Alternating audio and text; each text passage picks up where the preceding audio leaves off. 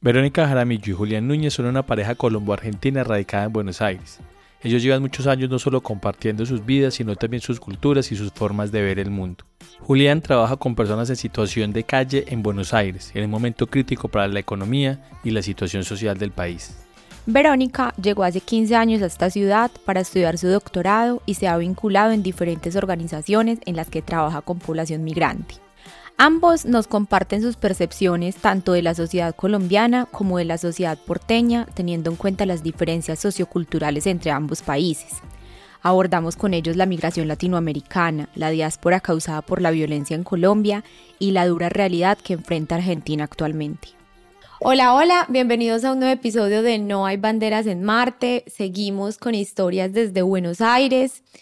Eh, yo creo que todo el tiempo que llevamos acá, que ya son varias semanas, no ha sido suficiente porque hay muchos invitados, incluso muchos que nos van a escapar, porque hay muchas historias, eh, muchos personajes interesantes para conversar, entonces yo creo que nos va a tocar volver.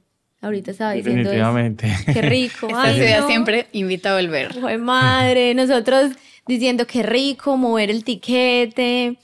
Ay, no, pero nos, nos- mover el tiquete nos vale más que Que comprar un tiquete nuevo. Entonces, no, yo creo que sí vamos a volver porque nos vamos enamorados. Y el día de hoy estamos con unos invitados y justo antes de empezar a grabar, yo les estaba diciendo que todo esto ha sido como una cadena muy interesante porque a raíz del primer episodio que hicimos en No hay banderas en Marte con Tavo, conocimos a Laura y Laura nos puso en contacto con su hermana y con su cuñado y estamos hoy con Verónica Jaramillo y Julián Núñez.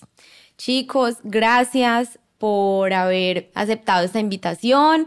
Nosotros sabemos que esta época como de diciembre y Navidad es un poco complicado porque uno está como en otras cosas también.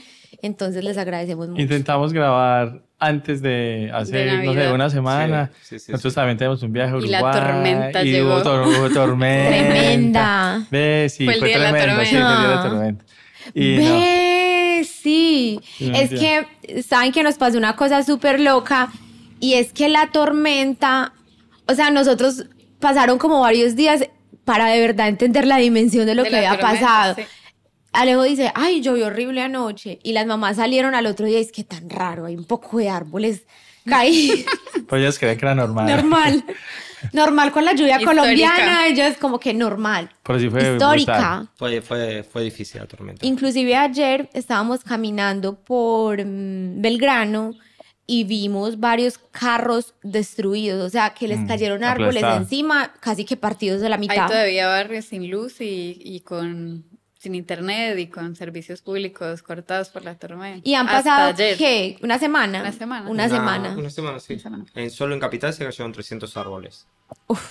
Sí. Sí, no, y mencionábamos lo que, claro, como no le llegan como las noticias, no está pendiente. No, y nos empezamos a dar cuenta porque nos escribía la gente de Colombia, es que ¿Están ustedes bien? están bien, vemos en las noticias y ahí fue como que dijimos, ¿qué? O sea, y entonces nos fuimos para Uruguay, cuando llegamos a Uruguay, decir, Uruguay en alerta naranja y nosotros... ¿Y también? defini- Sí, Y la, y la cruzada del río estuvo bien Muy movidita. dura. Ah, de sí, esto, sí, sí, sí. Y porque fue sudestada después el otro Claro. día. Sí. Después subió como. 4 metros el río también. Y, Y la gente ahí lo que piensa siempre es como, ay, llueve, se va en- el río va a subir. No, es el viento del sudeste que empuja. Por ahí es un día soleado y te empuja el viento del sudeste, el río hacia, hacia lo que es la tierra, y eso se llama sudestada. Y sube, y sube sí. el nivel del río. Uruguay particularmente para nosotros, pues claro, colombianos, Navidad, Buenos Aires también que es muy movida, y llegar a Uruguay que es medio muy tranqui y Es aún más gris. laico, aún Uh. más laico que Argentina, Sí. Uruguay. Sí, sí. Entonces, eh, no pasaba Ni nada. siquiera se Pues- llama Navidad, eh, les dan como unos días por vacaciones, algo, pero no es como que Navidad. Vacaciones no se llaman, no es- exacto, no es vacaciones navideñas ni siquiera, porque no, sí, no hay- es un estado súper laico, entonces acá todavía hay gente que va a misa, ya, Nah. Y- igual Buenos Aires tiene un- una velocidad también que... El turismo, bueno, Que- son muchas cosas que pasan Sí. como Que otro ambiente. no sí, sí, Es- definitivamente. ellos son los, los hermanos viejitos de los argentinos. No, ¿sabes es qué? una sociedad más que envejecida. Es una sociedad más envejecida y más, pero más tranquila sobre todo. Entonces como que un, como una, una calma. Pero vamos a dar contexto Sí. porque podemos hablar y Bueno, vamos a hacer la presentación. una, pareja intercultural. Sí, Colombo-Argentina. Colombo-Argentina, eh, de Medellín y de Buenos Aires. Así es. Eh, ahorita, extra micrófonos, nos decían que es un muy buen junte. Que, que Paisa porteño. Sí, Paisa Porteño es una, una dupla ganadora para nosotros. Nos llevamos como muy bien y ha sido como una buena, un buen hallazgo, o sea, encontrar que hay cosas culturales, similitudes, o sea, encontrarme ca- cantando tangos que mi abuelo me ponía y eh, entendiendo cosas del fútbol que también crecí con eso, porque mi papá es muy futbolero y cosas como de ese, ese ego porteño que también compartimos los paisas, entonces hay una cosa ahí como que es interesante. que será algo, habrá alguna otra razón, porque yo no, no creo que sea solo el tango. O sea, dicen, no, es que Gardel murió en Colombia y Lo todo el mataron, lunfardo y lo no sé qué. Que mataron Vamos a poner un poco de novela a todo esto. El murió ya está perdiendo rating, hay que si lo mataron, o sea, la gente empieza a escuchar a Gardel de nuevo, empieza a ver dónde Medellín, qué es lo que pasó, ¿viste? Vamos a darle una vuelta de rosca. Pero yo digo que debe haber otra cosa, que no puede ser solo el tango, pero no puede ser solo Gardel que haya generado un vínculo tan grande entre esas dos partes del mundo. Eh, Leonardo Fabio.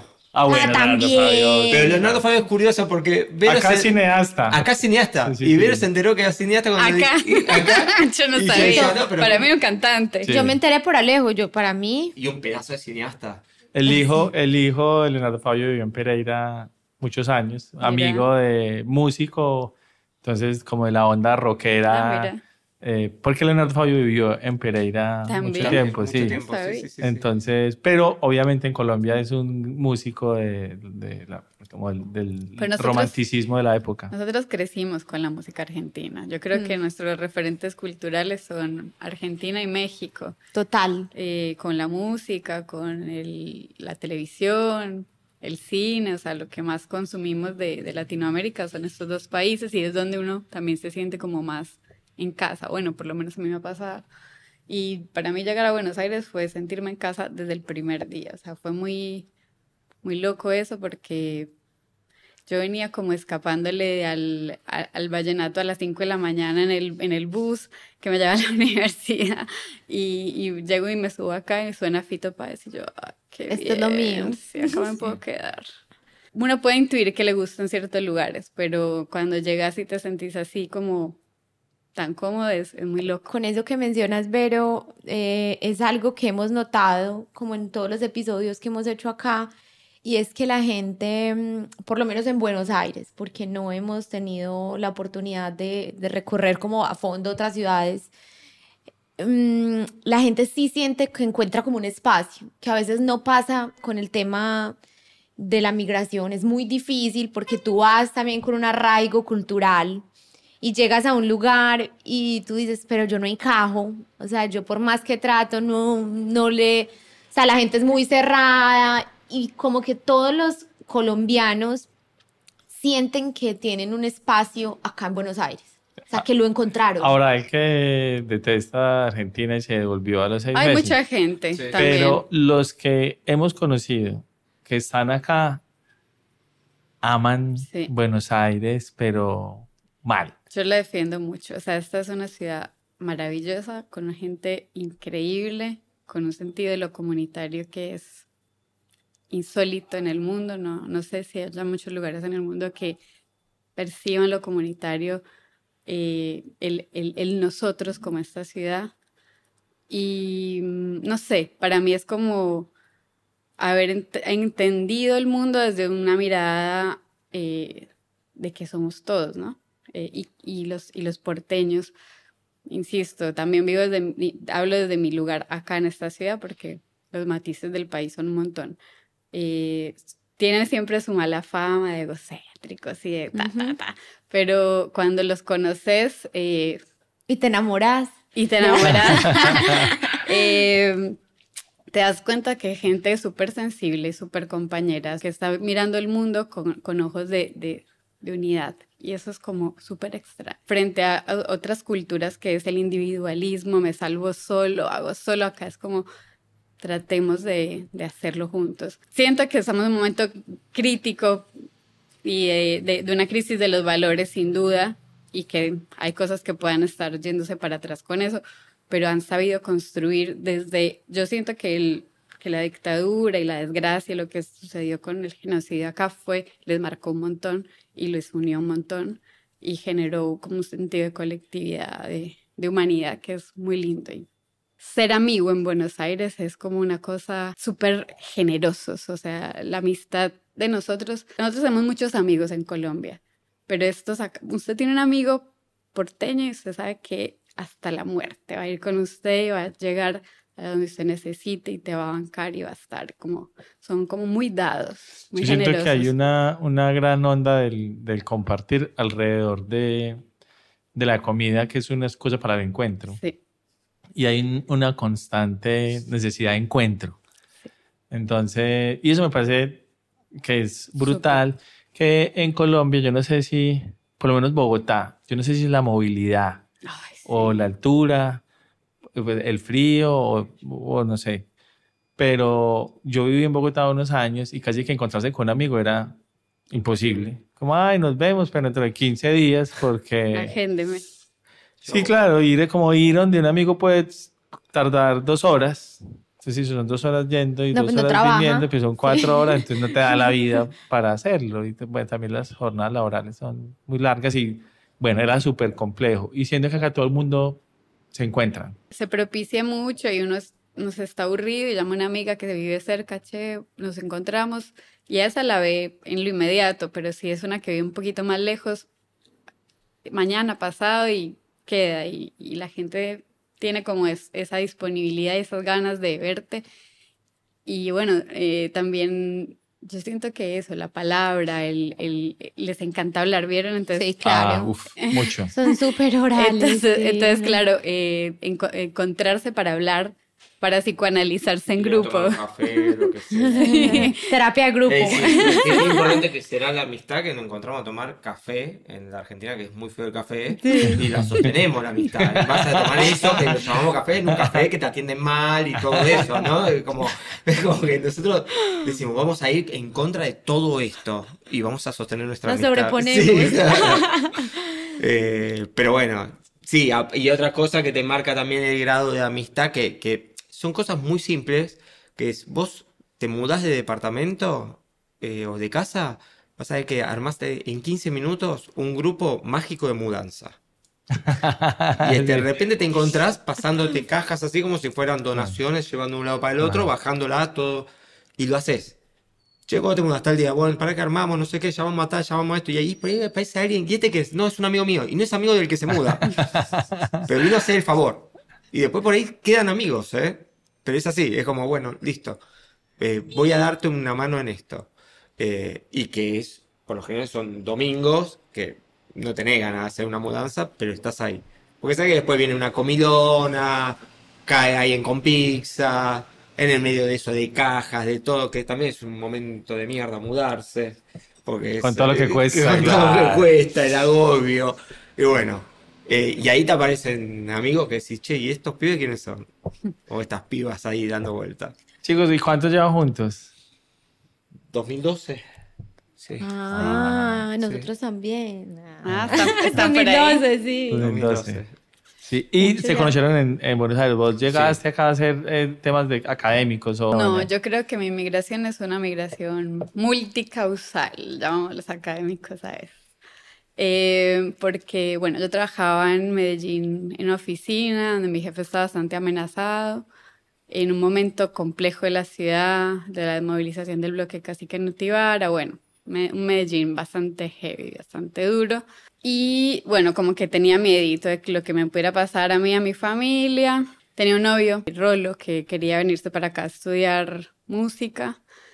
Y entonces él empezó a jalar. Yo me iba a ir, o sea, a algún lugar, pero, Pero me iba a ir. pero ya me iba a habías ir. tomado la decisión. Sí, yo me iba a ir. Motivada mucho por el tema de, de, Eh, de, seguridad. seguridad, miedo. eh, yo sentía que me tenía que ir de Colombia hacía muchos años. O sea, yo decía, acabo la carrera y me voy, acabo la carrera y me voy. Eh, y cuando terminé la carrera dije, seis meses antes de terminar la carrera dije, bueno, terminé la carrera y me voy, porque esto ya llevaba como dos años trabajando en temas de derechos humanos.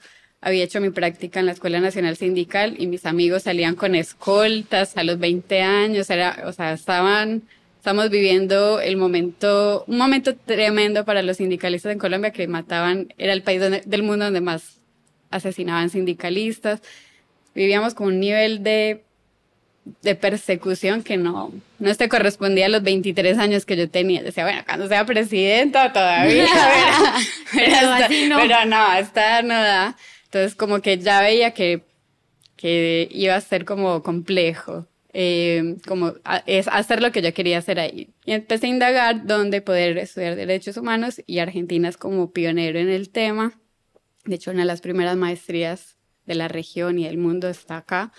Y entonces eh, indagué, había una profe mía que se había venido antes, que ahora somos muy amigas. Eh, y bueno, este chico que, que se vino Primero, él se vino seis meses antes, se encontró a mi amiga en una fiesta de colombianos y me dijo, ella está haciendo una maestría en Derechos Humanos, venid.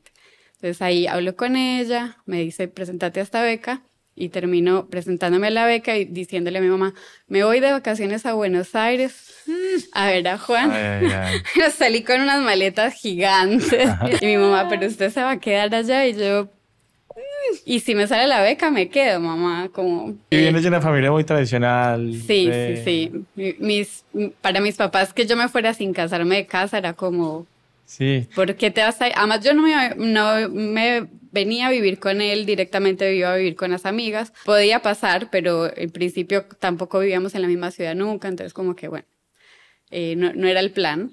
Pero eh, sí era difícil para mi mamá pensar que su hija se iba a ir a otro país por un hombre, que era como el, lo que ellas codificaron que, que, estaba pasando, porque yo tampoco contaba mucho lo que pasaba en la oficina y tampoco estaban como al, al tono de, de, de, mi decisión migratoria. Pero también habían muchas cosas de contexto, o sea, como mi familia le pasaron muchas cosas por el conflicto, entonces se venía arrastrando un, este país no tiene futuro en mi cabeza todo el tiempo de acá no hay cómo. O sea, e, era un acumulado de cosas.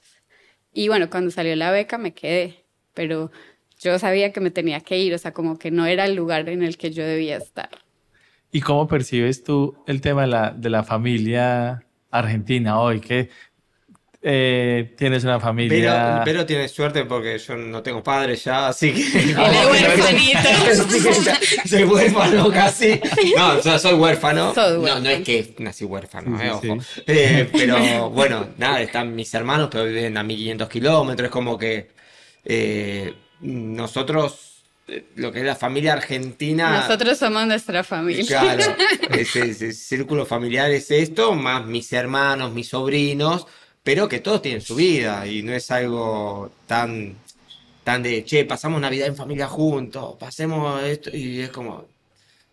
No, no, no, funciona. No, funciona como en Colombia. Eh, ahí va la, hay unas diferencias. Pero no funciona porque tu caso es particular de que, bueno, los papás ya no están y los papás también son como ese eje. Sí. Eh, o porque en realidad. Hay mucho psicoanálisis. Hay mucho psicoanálisis, hay mucho Primero no funciona como Colombia porque creo que acá hay más divorciados que en Colombia. Allá por ahí te sostienen mm, más Hay más familias ensambladas posiblemente, entonces por ahí te encontrás con que papá armó una familia nueva, que tenés un hermanito nuevo, más los hijos de la nueva mujer. Y es como todo ya bastante... Los tuyos, los míos y los nuestros. Hay como esas familias tan gigantes que que, que, comen a la mesa, todos juntos, sí, por supuesto. O sea, hay mucho de, ese gran familión y de esa cosa eh, de familia tradicional, por supuesto que hay. Nosotros, por A o por B, no, no. no, vivimos eso y, y, alrededor de nosotros mucha gente también tiene como núcleos más chicos y nos juntamos mucho entre amigos, nuestras familias son los amigos finalmente. De hecho, los domingos los que tienen, son padres, madres y tienen sus padres, todo, no dicen, no, me voy a lo de mi suegra a comer, no, es, hagamos algo en casa y caemos nosotros. Es como que no existe esa cuestión, el domingo tengo que ir a comer con mamá o papá. Sí, ¿se sí, entiende? Que antes existía. Ah, bueno. Quedó en los 80, 90 y ya está. Eh, Ya creo que después se fue ya desarmando todo Sí, el eso. mandato familiar es menos, menos pesado que el de nosotros. Siento que ellos lo viven con menos eh, presión, ¿viste? De yo tengo que estar con mis papás, tengo que eh, hacer eh, esto por mis papás o pensar que mis viejos van a envejecer y tengo que estar ahí. O sea, hay esa, eso que nosotros hemos de mandato como muy establecido.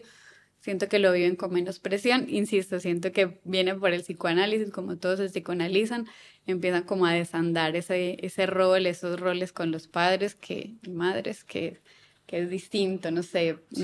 ni mejor ni peor, solo Tenemos- Diferente, sí. Cuando somos chicos tenemos, teníamos mayor independencia, ahora no sé tanto, pero en aquel entonces, mi época era, bueno, me voy a, bueno, vaya, tómese el, el bus y se va solo, se, va, se toma el colectivo, el subte solo, 12 años. No existía en aquel entonces que te voy a buscar después del cumpleaños de 15 de tal, no, te tomas el colectivo y te venís Te. Eh, Pero usted ahora quiere sí. ahora sí existe, pero a ver, tu caso familiar existe de los 60 Ah, sí, a- yo- y sigue me- existiendo, en Colombia existe No, cada vez es peor. Claro, cada vez te voy a buscar, te espero, te espero a ver si Y acá era como, bueno, ya está, listo. Sí, también Sí, siento hay que como mucha sobreprotección, ¿no? Sí, en Colombia también- también por un miedo, Nosotros sí, estaba más que más miedo real, ¿no? Miedo real, Sí, sí. nosotros claro. crecimos en una Colombia muy, Pues la que me tocó a mí en la época de mi adolescencia a fue mí también. Yo brutal. perdí No. muchos amigos. Ay, y, hasta hace poco sí. perdí unos y en- la historia de nosotros era, por ejemplo, de las niñas. Era pues una niña de 14 años o 15 años va a una, no sé, a una reunión con amigos, pues los papás tienen que asegurarse de que la niña salga para montarse en un taxi sola, pues es una Sí. cosa.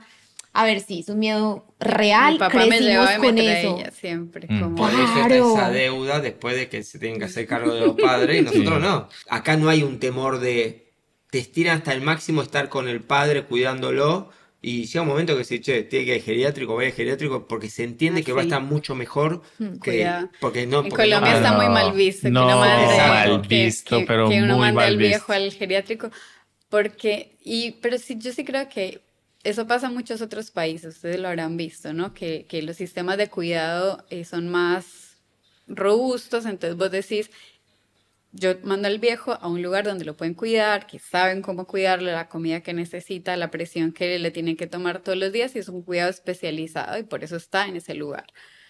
¿Qué cosa que yo no voy a poder hacer porque no sé cuál es la presión alta, la presión baja? Se lo decía a mi mamá hace muchos años, ella siempre decía, qué descarada, porque le decía, vas a estar con amiguitos de tu misma edad jugando los juegos de, de, de esa edad y vas a divertirte más que estando conmigo, que voy a estar ocupada haciendo otras cosas. Entonces, para mí, siempre, yo siempre le decía, cuando estén viejitos, al geriátrico. Mi mamá, no.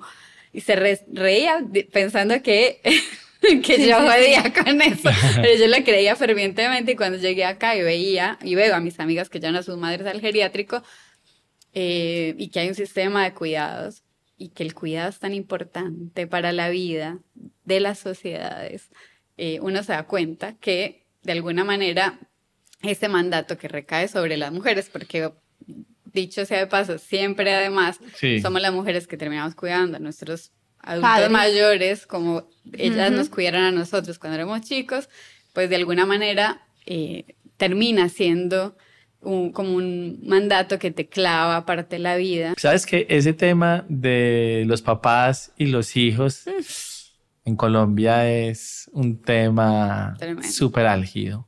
Y nos dimos cuenta en un episodio, teníamos una invitada que mencionó Mónica, desde, desde el otro lado de madre, pues, o sea, eh, Mónica eh, tiene 57 años y decidió que se separó pues de su esposo, el papá de sus hijos, se consiguió otra pareja y se fue a viajar a los 57, 58 años En por. Sudamérica, por un tuk-tuk con su nuevo esposo. Sí. sí.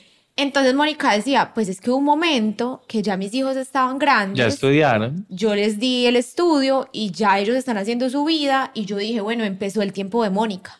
Me voy a ir a viajar y a hacer lo que yo quiero hacer. Porque me parece un poco loco esto de que hay hijos de 30 o 35 años que todavía están viviendo con los papás y como que ninguno está viviendo su propia vida, sino los dijo, hijos viven la vida de los papás y los papás también ahí como a la sombra de los hijos. No, pues esto se ha desencadenado. Una batalla campal. O sea, a mí no se me olvida este comentario. Hay mujeres que tienen hijos y hay mujeres que son madres. Te vas a quedar sola. No, no se consigue otra posibilidad. Sí. Eh, si no es bueno, esa. Van a tener otra, otra polémica con el Instagram. Ahora, como decimos, en, en Argentina ponen depósito de viejo, ¿no? Es decir, también en Colombia es como que, y sobre todo en, en, en Europa se ve más que esto, 60 años, 70 años, ya es como que tiramos la toalla. Mm. En la Argentina vos vas a encontrar gente de 85 años que va sola al cine, va... Me encanta. A la visto noche. mucho, A la noche. Se envejece con mucha ¿Qué- dignidad. ¿Qué quiere decir esto? La persona va a ir al, al geriátrico, lo más probable es que por ahí te diga, che, ya no me puedes cuidar, prefiero estar con mis amigas, lo que dice Vero, que tengo actividades, tengo eso, y a mí ya me cuesta ir a yoga, prefiero que venga el profesor de yoga a casa, prefiero que- Tiene mucha autonomía la, la gente de, mayor en la Argentina.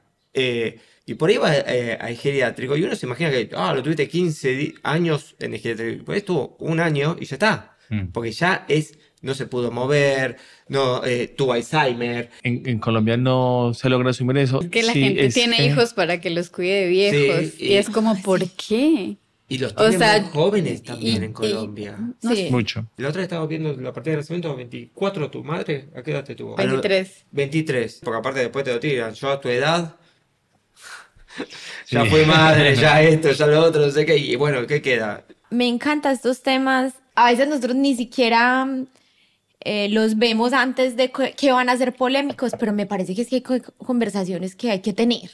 O sea, y hay temas que hay que poner sobre la mesa y me parece que, que en Colombia, por ejemplo, ahorita lo que, lo que decías sobre la amistad, o sea, mientras nos cerremos y sigamos creyendo que la forma de nosotros es la única, pues no vamos a aprender cosas nuevas y creemos que somos los mejores amigos y creemos que somos los mejores hijos y creemos que somos los mejores padres porque así lo hacemos y está bien, fue nuestra realidad, es nuestra historia, pero eso no significa que no podamos ver otras Mil formas. formas de vivir.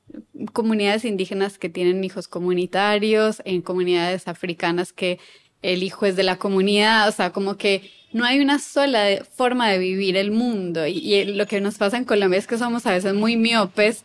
Eh, yo decía, en Medellín lo que nos pasa es que las montañas no nos dejan ver más Esa es, una allá. gran, es una gran teoría de por Estamos qué son tan. Es- o tan sea, no nos dejan ver más allá de que hay otras formas de vivir y que creemos que esto- así se vive en todo el mundo, ¿no? Y muchas veces, eh, de hecho, las abuelas, la- no sé, creo que alguna vez mi mamá me le dijo también, como se vive acá, árboles hay en todo lado, mares hay en todo lado, eh, gente hay en todo lado, como se vive acá, se vive en todo el mundo. Yo le decía, no, no, porque cada lugar tiene su, su sentir, sus formas de relacionarse.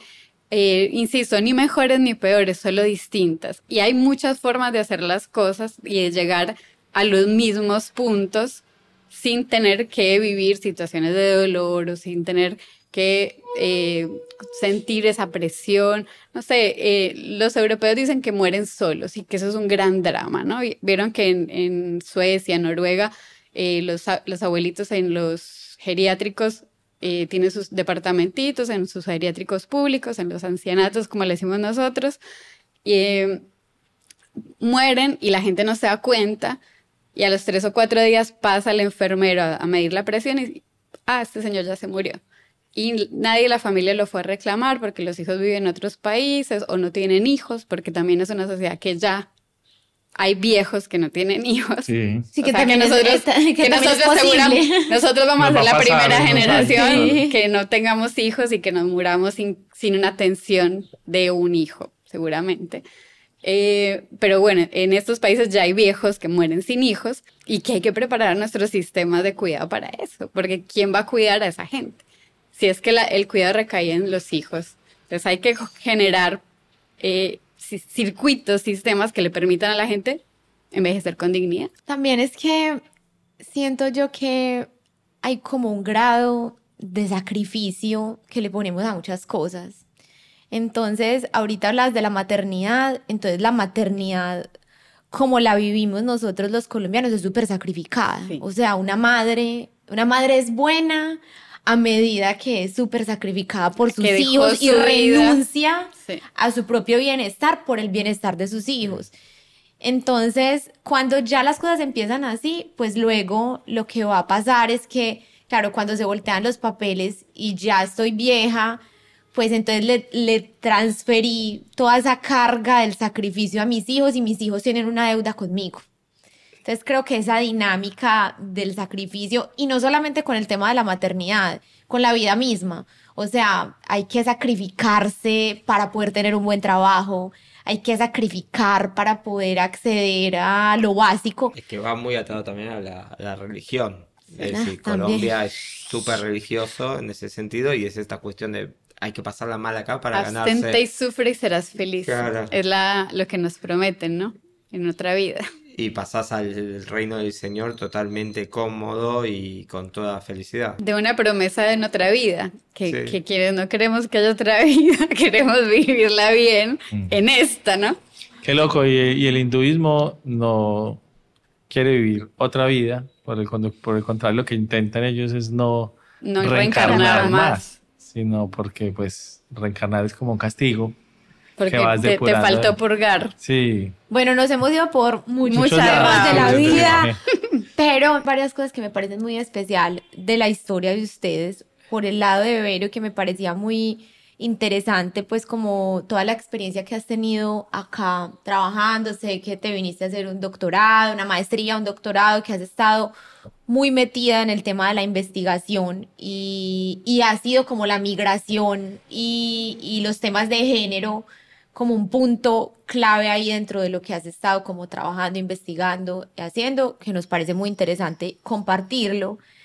Y también me parece muy interesante eh, la parte de Juli de cómo han, cómo han vivido ustedes como esas diferencias también, por ejemplo, cuando van a Colombia, ¿alguna vez han pensado en irse a vivir a Colombia?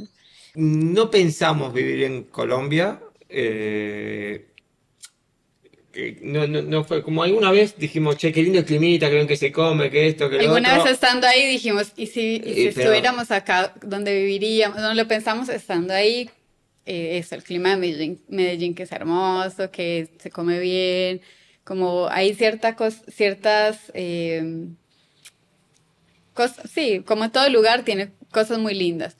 Eh, pero después volvemos atrás en nuestros pasos porque hay otras cosas que no terminan de convencer. Exacto. Es decir, a ver, cuando uno está de vacaciones siempre queriendo ah, vivir. Ah, claro, yo en ese momento digo me quiero caer. Exacto. Ahora, el día a día, no sé, sí, queriendo mm. vivir en Colombia, pero porque me fui a la playa, volvimos, mm. eh, nos fuimos a comer una arepa en la esquina, volvimos y, y todo eso está buenísimo. Eh, después te pasa de que ves la gente yendo en la buceta, todos apretados, que esto, que lo otro, que salen a las 4 de la mañana, que a las querés quedar con alguien, a las 6 están en pijamado. Es como que, uff, no, pará. Y, sí, acá la vida es muy nocturna. No, y por ejemplo, yo he entendido acá en Buenos Aires, en realidad, cómo un buen sistema de transporte puede cambiarle la, vida, a la gente. o sea, nunca había, determinante. nunca había dimensionado eso tanto como lo he dimensionado acá. O sea, tener el colectivo 24 horas y poderte como transportar de una manera tan segura, tan tranquila. Tan económica. Mm, son esas pequeñas cosas que uno dice que hacen a un lugar, pero que son todo muy, todo que parece un, pequeño sistema y que hace la calidad de vida. Entonces, eso, eh, tener que tomarte un taxi a la noche en Medellín y yo sigo viviendo como en esa Medellín de los 90 cada que voy, como que vuelvo eh, y Julián me dice, pero esto es súper tranquilo, pero porque, porque estás nerviosa. O sea, vamos caminando y él no, no siente como el, el, el, miedo que yo siento, porque yo vivo, vuelvo y es como si volviera a ese momento en que dejé la ciudad, que uno veía muertos cada esquina, o sea, que uno iba caminando y el tiroteo y, y es, esa Medellín yo la habito y entonces por eso no la quiero volver a, como que no, no sé si la quiero volver a repetir. Yo sé que no es la que está hoy, yo, soy muy consciente de eso, que la ciudad se transformó enormemente, lo puedo ver, pero a mí esa Medellín me habita todavía, entonces es raro porque para él es otra cosa. Él, y él, él, conoce como esta Medellín más cool, más de los turistas, y bueno, hemos ido varias veces ya y eh, nada, es una hermosa ciudad, eso es, eso es así, pero lo que sí nos pasa es que hay, hay cosas de la cotidianidad que son difíciles de atravesar cuando uno ya vive en una sociedad como es. Y entonces, eh, como que nunca ha sido un plan claro volver a Medellín. No, ahora estamos pensando otros rumbos. Otro rumbo, sí. Pero bueno.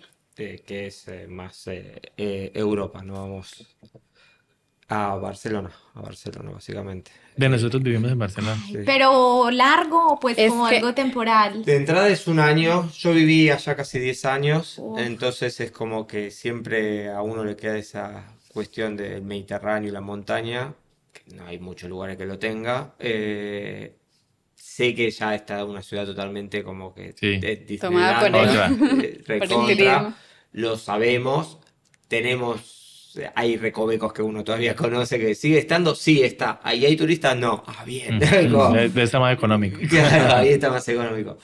Pero nada, mm, también por una cuestión de la carrera de ella, salió una posibilidad para ir para allá y me parece como que, que está bueno el experimentar un año también, afuera, claro. sí. Eh, tengo muchos amigos, entonces como que Mucho bueno. argentino en, Sí. Muchísimo. en Sí, Barcelona. sí, sí, sí, Sí, muchísimo, sí, sí. sí, sí, sí. Ah, Argentinos hay por todos lados Por también. todos lados, sí, pero Pe- Barcelona pero- la copamos mucho pero, en, en ojo, en no- los 90. No es, no hay Barcel no hay, perdón, no hay argentinos.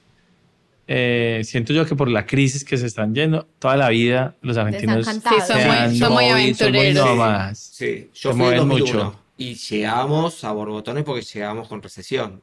Ah. Y llegábamos sin papeles y llegábamos a ver qué era lo que pasaba. Y, a- y vos veías a aquella persona que tenía papeles que compartía por ahí el hostel que estabas parando vos o no había turismo 100% como hay ahora en Barcelona. La mitad del hostal era argentinos que iban a buscarse la vida. Y el que tenía papeles decía, no, yo soy publicista, voy a trabajar de publicista. Y hasta que los Muy apetecidos los publicistas argentinos. Sí, pero los cachetazos de la vida no es No, no, ah, no. Eh, No, onda, "Ay, y soy, ser- soy sería- creativo. Bueno, y que me da lo mismo. Es decir, tu creación en la Argentina funciona, acá no, no. No, no, no. somos más cuadrados. Ser Entonces, inmigrante, claro. eso es un cachetadón para los, para los inmigrantes académicos. Sí. Que no digo que no pase, pero crees que vas a llegar y solo con eso vas a tocar y, Y te toca... No, uno u- empieza de foja cero, si es el, además es el sudaca, en, en Europa eso es el Sí, sudaca, claro. en Estados Unidos si no tienes un título en inglés Sí, no. no te sirve de nada. Creo Cuesta. que cuesta más para el ego que para los trabajos físicos que hay que hacer. Sí. En esa lucha de, del ego, muchos no la logran y dicen, no, yo me devuelvo. Es que hay que elegir qué es lo que uno quiere de la vida también. Si es juntar plata, bueno, uno será una, una vocación o para un fin. No sé, junto plata unos años para una casa, dirán algunos. Otros, eh, quiero vivir una vida X y quiero esto. O sea, eso, tanta- tantas formas de vivir que uno tiene que pensar qué es lo que uno quiere.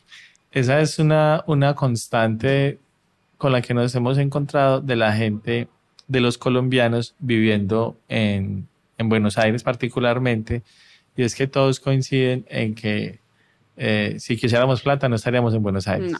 Estamos acá en busca de otras cosas. Qué loco que hay tantas formas de vivir y a uno le toca elegir qué quiere, qué es lo realmente importante para uno, que eso parece que en esta época pues lo que está generando también son unas crisis porque tenemos tantas opciones que no sabemos ni qué hacer. Se vale apostar y perder, ¿no? Y recoger Se- cable. y se- sí, se vale volver y se vale. Y, o sea, yo siento que, no sé, como esa cosa del éxito que nos pintan es como tan efímera, tan absurda. te- ¿Éxito para quién o para qué? qué? ¿Qué es lo que tenés que probar? Que tenés una casa y un auto. ¿Y eso qué? ¿A dónde te lleva? No sé, hay cosas como que, bueno, nosotros los colombianos tenemos mucho eso de mirar al norte siempre y, bueno, los colombianos y todo, todo Latinoamérica estamos viendo eh, ese querer tener, ¿no? O sea, soy en cuanto tengo. Y a mí no, yo siento que es algo que, te enseña mucho la Argentina de ¿para qué? ¿Cuánto sos, vales en cuanto tenés? Y acá hay un valor de el saber, y eso, y eso a mí me parece muy lindo esta sociedad. Eh, sos en cuanto sabes y te valoran en cuanto sabes, y entonces eh, por eso mucha gente estudia acá, por eso hay un sistema tan sólido educativo y valoran el conocimiento. Y eso es, eso es lindo de una sociedad, que, que no, no te midan por lo que tenés, sino por lo que puedes dar socialmente, el valor que vos podés aportar en, un círculo social, en un grupo social o en tu comunidad entera. Yo creo que esos, esos son valores que, que se han ido como perdiendo en muchas sociedades, ¿no? De simplemente nos hacemos personas que queremos acumular cosas o experiencias también. Mm. Viste que el, el mismo, la misma idea de eh, viajo porque quiero acumular fotos. Es como, ¿y, ¿y, a dónde voy con eso? ¿Cuál es el sentido de eso? Le doy dando el sentido en el medio del viaje porque yo elijo vivir así o porque quiero mostrar a una fuera y validarme con una fuera que es esto. Hay tantas elecciones posibles que uno puede reinventarse todo el tiempo, mirarse de un lugar o del otro. También que tenemos un, con el exceso de información que mm. hay, pues también tenemos como todo el tiempo más posibilidades de decir, será por acá, será por acá. Eh, lo, hemos mencionado varias veces y es que intentar también está bien. O sea, intentar, y, fracasar, sí, claro. Y decir, pues, parce, me metí por acá porque creí, me gustó, pero me di cuenta que no y me puedo devolver y no, y no ser tan, a veces tan radicales con, que también fue la realidad de las, de los, de pronto los padres nuestros, que no había tantas posibilidades en ese momento. Es que el mundo se abrió también. No, igual tampoco hay tantas posibilidades, quiero aclararlo. A ver. Es decir, nosotros somos privilegiados porque podemos hacer, ah, pero más del 90% no tienen la posibilidad de, ah, sí, total. Eh, voy a probar a Europa. No, porque no tiene los medios para llegar o no tiene el, el papel que te habilita a entrar o lo que sea. Y posiblemente te diga, che, me voy a probar eh, no sé, de, Buenos, me voy a Buenos Aires. Y vos decís, se viene a Buenos Aires 400 kilómetros y volvió porque no pudo sostenerse. Decir, no es nosotros vivimos en una cuestión, una burbuja de privilegios que muchas veces nos quejamos hmm. por esta cuestión de que, ay, no sé qué voy a comer estas 15 cosas. Eh, la puta madre, hay gente que no tiene que comer. Estamos diciendo la, de Disney, si lo sueñas lo tienes, puedes intentar. Sí, sí, es la historia. yo creo que el los viajes en general, uno cuando conoce gente que está en ese mood es es muy revelador porque uno se da cuenta que somos todos tan humanos y todos queremos como compartir experiencias, que la gente no viva lo que uno vivió, o sea, si uno, le, uno se encuentra un tipo de Canadá, cualquier país, y che, no, no vayas por esa ruta porque está roto, o sea, como que uno encuentra, eh, yo siento que hay mucha bondad en, el, en la ruta, ¿no? Como, el viajero tiene mucha cosa de, de, de, generosidad, de solidaridad, de, dar, de avisar, de, decir, y eso está bueno, como entender que los viajes también te habilitan eso y te abren como otras ventanas a, a otros mundos por los ojos del que ya viene, ¿no? Si hay algo lindo que te habilita el viajar. ¿Cómo es para vos eh, ser esposo, vos súper porteño, de una inmigrante colombiana? Que no sé si sea diferente si tu esposo fuera una inmigrante sueca. Ah, buena pregunta. Eh, es que ya Vero llevaba tiempo acá, entonces como que también está media porteñizada. No es que tenés que adaptarla, no, esto no se hace, esto sí se hace acá. sí, ya lo tenías claro. Ya, ella ya sabía eso. Incluso creo que hay, esto no se hace, esto sí se hace, hay más en Colombia que acá. Mm. Eh, como que hay muchas cosas que allá, no, no hagas esto, no hagas lo otro, entonces te tenés que adaptar. Para, mí, yo no lo siento mucho, como que, ah, bueno, estás con una colombiana, y cómo es vivir con una colombiana, y, ay, comen esto todos los días. Es un imaginario, es decir, comen lo que hay para comer. Eh, de hecho, ella no sale para hago yo. Entonces, como que, bueno, también es eso, como que. Real. Me parece como que hay una cuestión de que se el imaginario es, ah, es como siempre, ah, que salen todo el día, es lo que le pasa también a ella. Bailan salsa todo el día. Bailan salsa todo el día, sí. o ah, bailan tango todo el día, no, no bailo tango. Y dice, ah, y están todo el día escuchando tango. Y no, estamos escuchando otra música. y, ¿Y qué? ¿Y te habla como café con aroma de mujer? Y no, no me habla como Y es paisa, entonces. entonces, como que suele pasar eso, ¿no? Eh, después, nada, el, clásico estigma de, bueno, Colombia, Pablo Escobar. Eh, ah, sí, Anoche los pasó en el taxi. Eh, ah, los taxistas son grandes fanáticos de Pablo Escobar.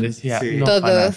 de una, es que no, yo me llamo Andrés Escobar, como el fútbol, o sea, el man la tenía toda la historia, se vio todas las clara. series, clarísimo. Les encantan estas historias. Eh, Lo que contaba él ahorita, eh, cuando yo llegué, él fue a, a trabajar en un local de ropa y uno de los chicos me decía, pero colombiana y blanca, ustedes no son todos negros. Y yo, ¿y de dónde sacaste eso? Bueno, en la selección Colombia son todos negros. Ah. Claro, lo que habían visto los argentinos de nosotros era la selección Colombia. Ajá. El Palomo Zurriaga, toda la Asprilla, esa selección que les metió cinco. Sí. Entonces, eh, el, el imaginario hace muchos años atrás era que nosotros éramos una sociedad muy afro y entonces como que le sorprendía. Eh, después, cuando, bueno, somos de todos los colores, yo les decía, no, lo- en Colombia somos de todos los colores, o sea, encontrás pelirrojos, encontrás Rubios, café con negros. leche, negro, todo. La Blanco. Argentina es una sociedad bastante racista, o sea, eso no, no podemos negarlo. Eh, tiene ahí como una cosa entre los marrones y los negros, eh, como bien clara. Hay un colectivo y de hecho eh, lo recomiendo, Identidad Marrón.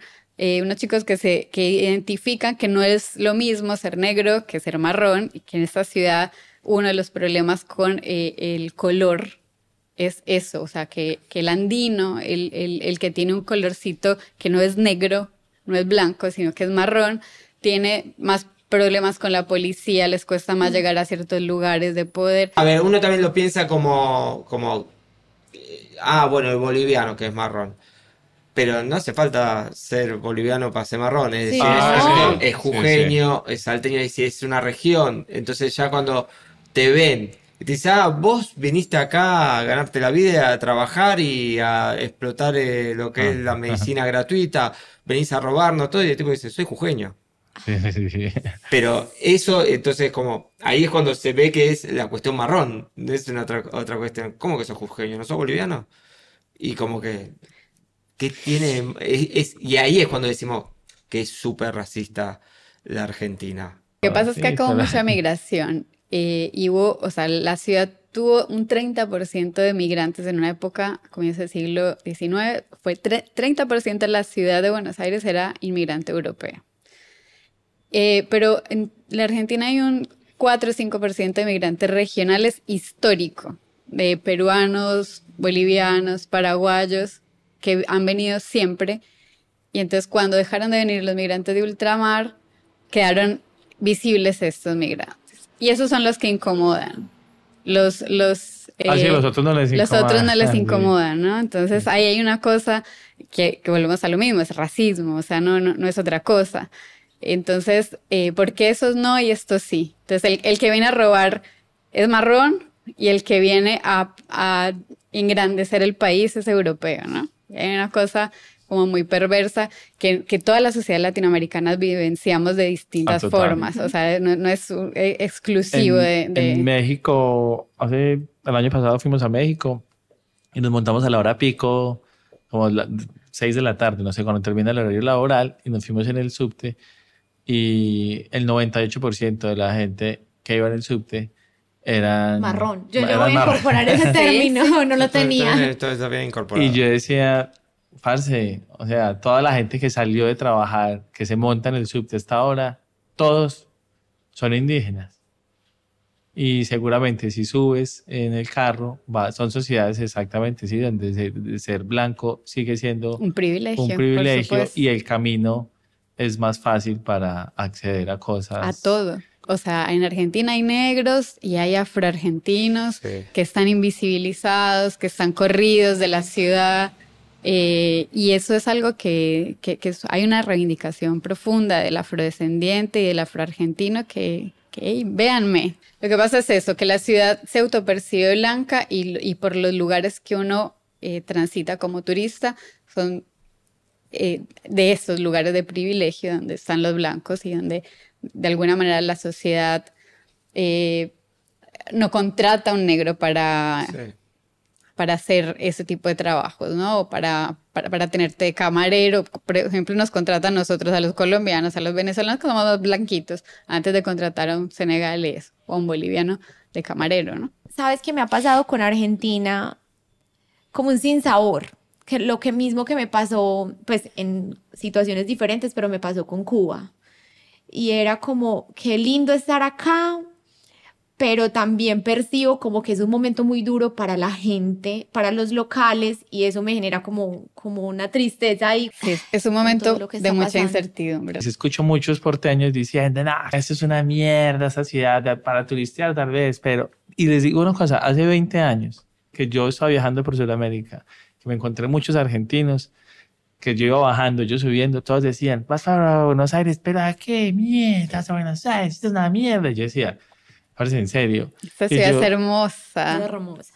Sí, también hay una... O sea, además de, además de todo, es muy linda Ah, ciudad. Estéticamente Ah, la sí, ciudad no es brutal. Sí. O sea, no, es- es- O sea, no tiene nada que enviarle a ninguna capital europea, que me digan lo que me digan. sí, ninguna capital. no. sí, yo siento lo mismo. Porque hay una magia. O Hay sea, una magia, sí, sí. Sí, hay una historia hay que contar. Sí, son muy apasionados, además. también. Viven Sí. todo con mucha pasión. Bueno, por ahí es por eso que uno también se va puteado de Argentina o de Buenos Aires. Porque la pasión hace que también te vayas exponiendo muchas cosas. eh, ah, tengo que hacer esto. Se uy, vive que- todo con mucha Y intensidad. claro, eh, entonces, a ver, yo siempre digo lo mismo, eh, la Argentina y sobre todo Buenos Aires, pero bueno, la Argentina en sí es, es, es bastante mala persona en una cuestión, que cuando estás acá te está echando constantemente y cuando estás allá la estás extrañando. Entonces es un poco la melancolía argentina. Pero vos, ¿por qué te sentís echado de tu ciudad?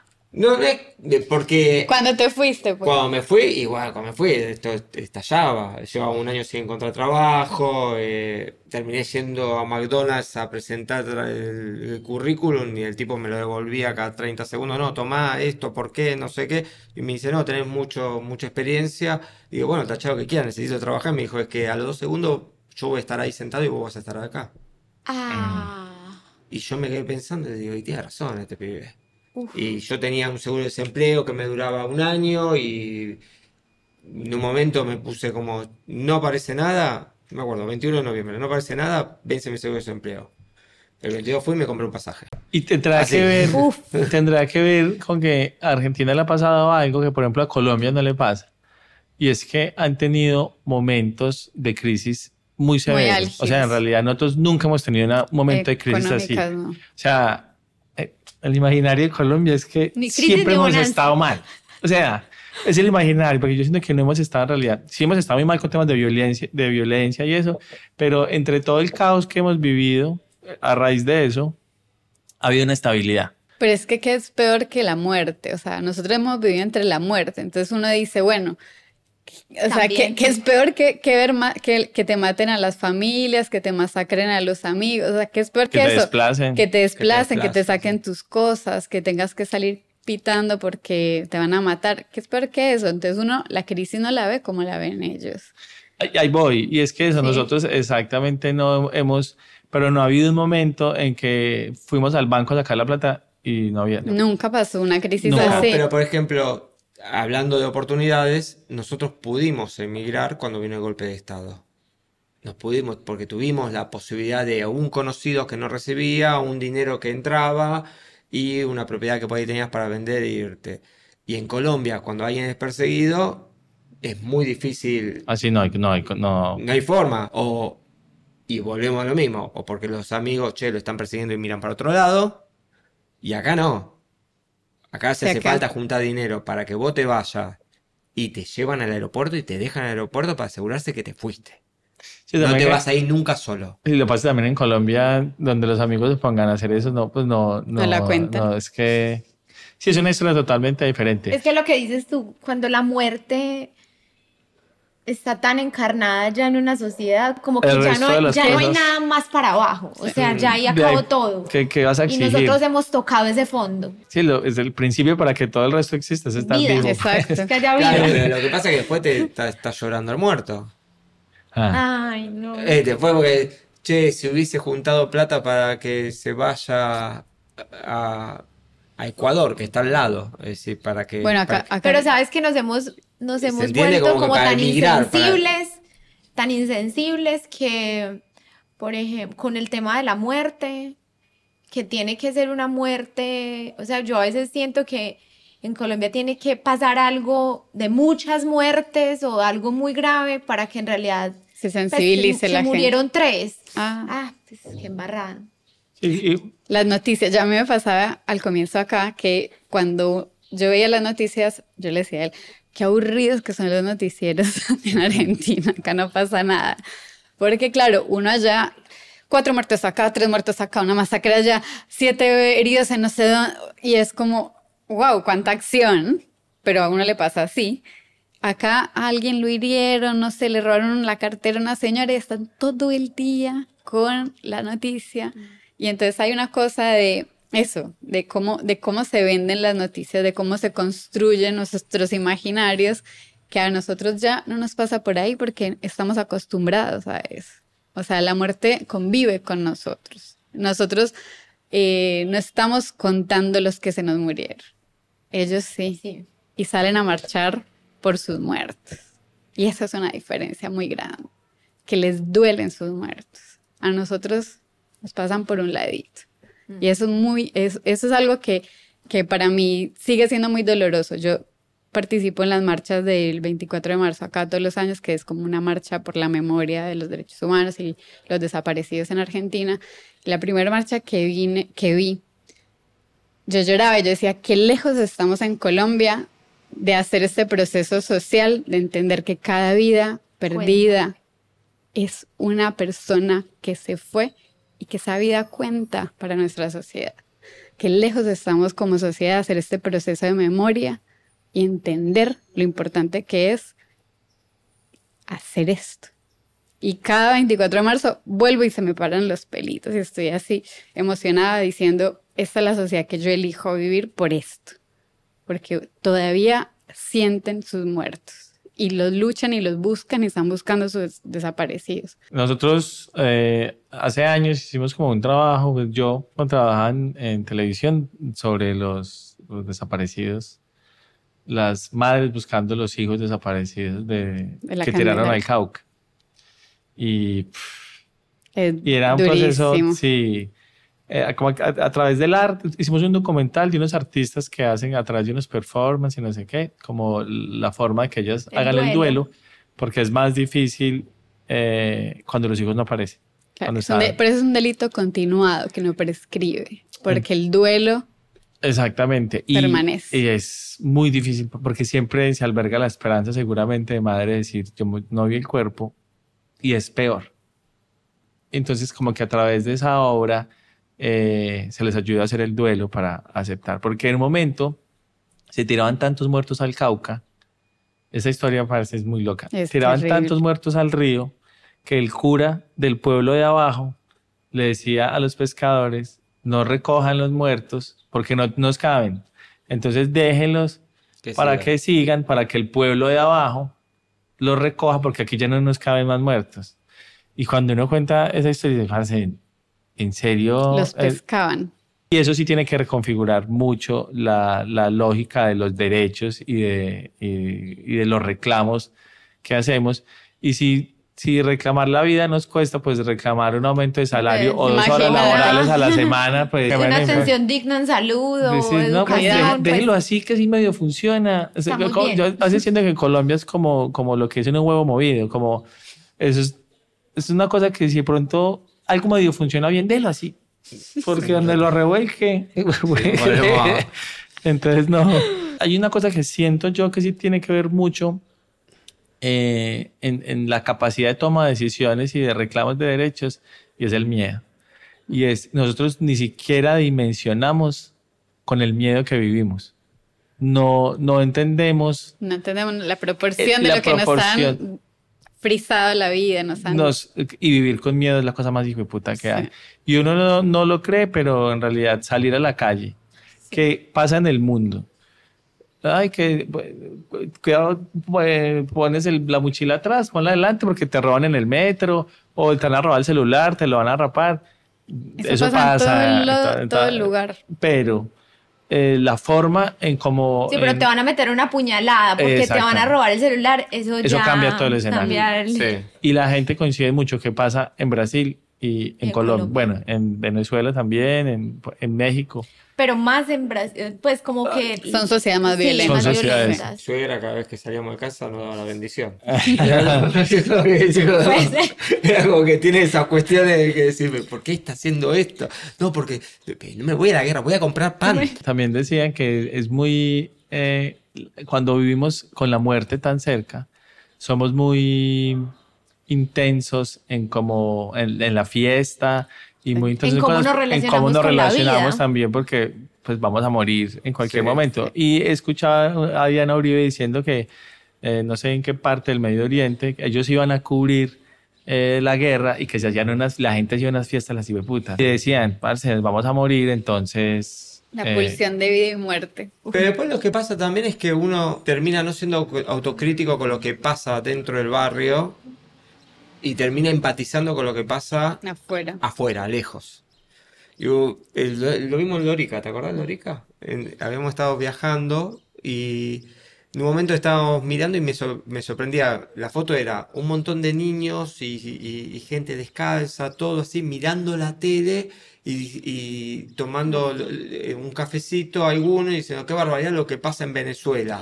ah, Y vos decías, Ay, che, no, decías, Estábamos en una terminal de transporte. Eh, era eh, afuera un montón de niños pobrísimos comiendo así como sin- basurita horrible. descalzo, sin ropa. Y nosotros estábamos en esas casillitas que hacen las Que te hacen eh, la- esperar. eh, es- esperar para las para el para el bus. Y entonces el televisor y toda la gente mirando televisión afuera de la casillita, nosotros con aire acondicionado adentro, la, gente, los señores afuera tomándose el cafecito mirando qué barbaridad lo de Venezuela. Y yo decía, nosotros mirando la televisión por la ventana, ¿no? O sea, era como... se me loco. más o menos lo que está pasando al lado tuyo y no lo estás viendo. En Argentina, siendo que la clase media al ser tan grande no percibe esa brecha tan gigante que hay en Colombia y en otros países. Somos ricos Es- y pobres, es muy poca. en Medellín, eh, estudiando en una universidad privada, tienes un carro, no sé qué, casi que, que lo que pasa eh, en el Chocó o lo que pasa en la Guajira o en unas partes del país está Está- lejísimo. existe. Sí, sí. Entonces, claro, si el imaginario de mucha gente que defiende mucho Medellín porque está muy bien, que en efecto han pasado cosas muy positivas para la ciudad, pues de la historia, como se ensañó la violencia en esa parte del país, pues claro que está súper bien.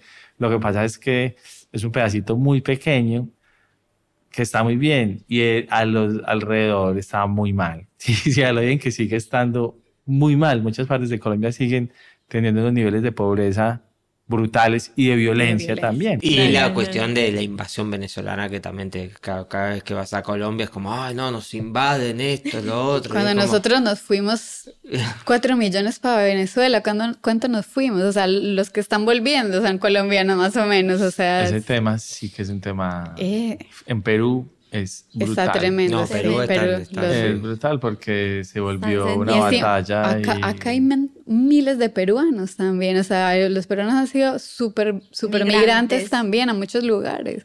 Como no, no entiendo cómo no, no pueden tener un poquito de humanidad, darse cuenta que en cualquier momento les vuelve a tocar a ellos. Y Tampoco es que está muy estable Perú. Cuando hay mucha gente saliendo, hay entre esa población siempre hay alguno malo. todo, o sea, es claro. como, claro, si vos salís dos, obviamente los dos que hay más o menos van a estar, pero si sale mucha gente entre ese De promedio, como el promedio de la sociedad. Sea, usted en una sociedad tiene un promedio que es la caga. Y Sí, también hay una cuestión del estado receptor que eh, por ahí de esas 10 personas que llegaron, uno la iba a cagar, pero terminan cagando tres, porque el estado receptor se encargó de, che, no te doy papeles. Entonces, che, tiene hambre la persona. Sí. No estoy justificando que salga a robar, pero estoy diciendo, tiene hambre. Y después te agarra y te, te dice, no, pero viene y te ocupan el espacio público. Pero hace 30 segundos que te compraste el bolso ahí porque no llegás a comprarte el otro. Y hay un tema que es más violento y es que como que si son... eh, o sea, el- la discusión sobrepasa si están robando. O sea, si están robando y son nacionales, eh, como que se olvida. Sí. Pero si están robando y son ciudadanos de una, toda parte, hay- ahí sí, sí. hay una hipercorrección política que te piden por ser migrante, ¿no? Vos tenés que probar que sos el doble de bueno que el nacional. Ah, como Y si eres de izquierda. sos- y sos una persona normal, o sea, ¿por qué tengo que ser mejor que el que ya está? Me tocó nacer ahí, o sea, realmente si uno pudiera elegir, no elegiría donde le tocó. Seguramente yo no sé, Sí, Suecia porque qué frío, pero No, pero posiblemente Sueco tampoco elegirá donde De- de tocó. Por- Seguramente porque que te- todos elegiríamos otro Claro, lugar. te- El sueco porque también vino acá, conoció acá, conoció en otro lugar. Es decir, posible, lo, lo más seguro es que, porque la persona en sí es desconforme con dónde está, el hábitat, donde nació, con, con tiempos que comparte o lo que sea.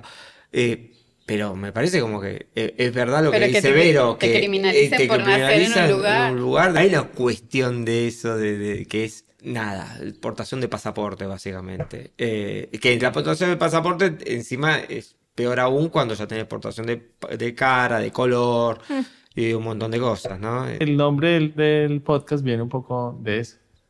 De, de eso. Lo hemos dicho ahora último mucho y es que las banderas solo son trapos de colores. Que en últimas eh, terminas ca- cargando un lastre por algo que Que no elegiste. Pues no que- elegiste, claro. un niño, yo decía, parce, Sí. un niño no- solo porque nació en esta, en esta, Bueno, este país de África, Ya. ya. Ya, sí. ya tiene Y la vida que, que los países, las fronteras se han reconfigurado en la historia de mil formas. O sea, solo es ver el mapa de Europa y ver cómo las fronteras de ese pequeño territorio se han modificado durante los últimos 100 años. Claro, hasta tienen acá abajo. Taca, taca, taca, taca. O sea, vos, vos, hay un mapa interactivo que te lo muestra, que vos ves y las fronteras son algo circunstancial. O sea, mañana pueden unirse dos o, fusión, eh, o escindirse dos países y que eso te pese tanto y te condiciona la vida, es brutal. Y ahorita pensando, en estos días acá con, con el tema del- de, la crisis y la inflación tan tremenda, ¿cómo eso puede modificar el imaginario de toda una generación? Hasta la concepción de familia, de futuro, de si me va a comprar una casa, cómo se lo pudo haber hecho a, a los hijos de la crisis del, del 2001, por las decisiones políticas o por la inflación del planeta, por lo que esté pasando. Que Por le- las decisiones de otros. Claro, y es, eh, ¿voy a comprarme una casa o no? ¿Voy a ir a la universidad? ¿Voy a hacer una maestría? ¿Voy a tener un hijo? O una generación que decidió irse. Porque Y justo no ahorita posibilidad de que, futuro. que hablas de la crisis, ¿qué lectura hacen ustedes de este momento que lo viven? ¿Cómo ven un poquito de cara al futuro próximo? ¿Qué es esa sensación también de la gente? ¿Hay miedo, incertidumbre? ¿El nuevo presidente? Bueno, todo lo que ha pasado. A ver, esta persona gana desde un discurso violento. eh, acá se vota a partir de los 16 años. El voto es obligatorio de los 18 hasta los 75. Y después para los otros extremos, 75 hasta lo que sea, y de 16 a 18 es optativo. Pero sí fueron a votar muchos, muchos jóvenes. El caudal de voto importante es clase media, quien es que también te maneja esta cuestión de, bueno, eh, estoy descontento porque no, no podía comer a tal restaurante, esto no alcanza, todo eso. Se criminalizó mucho a los pibes y a las pibas que lo votaron también, como que, bueno, hagámonos cargo, no supimos llevar algo nosotros adelante dentro de, los hogares o lo que sea, explicándole que este tipo va a cortar derechos a estos chicos, eh, a nivel de que posiblemente no tengan una educación pública.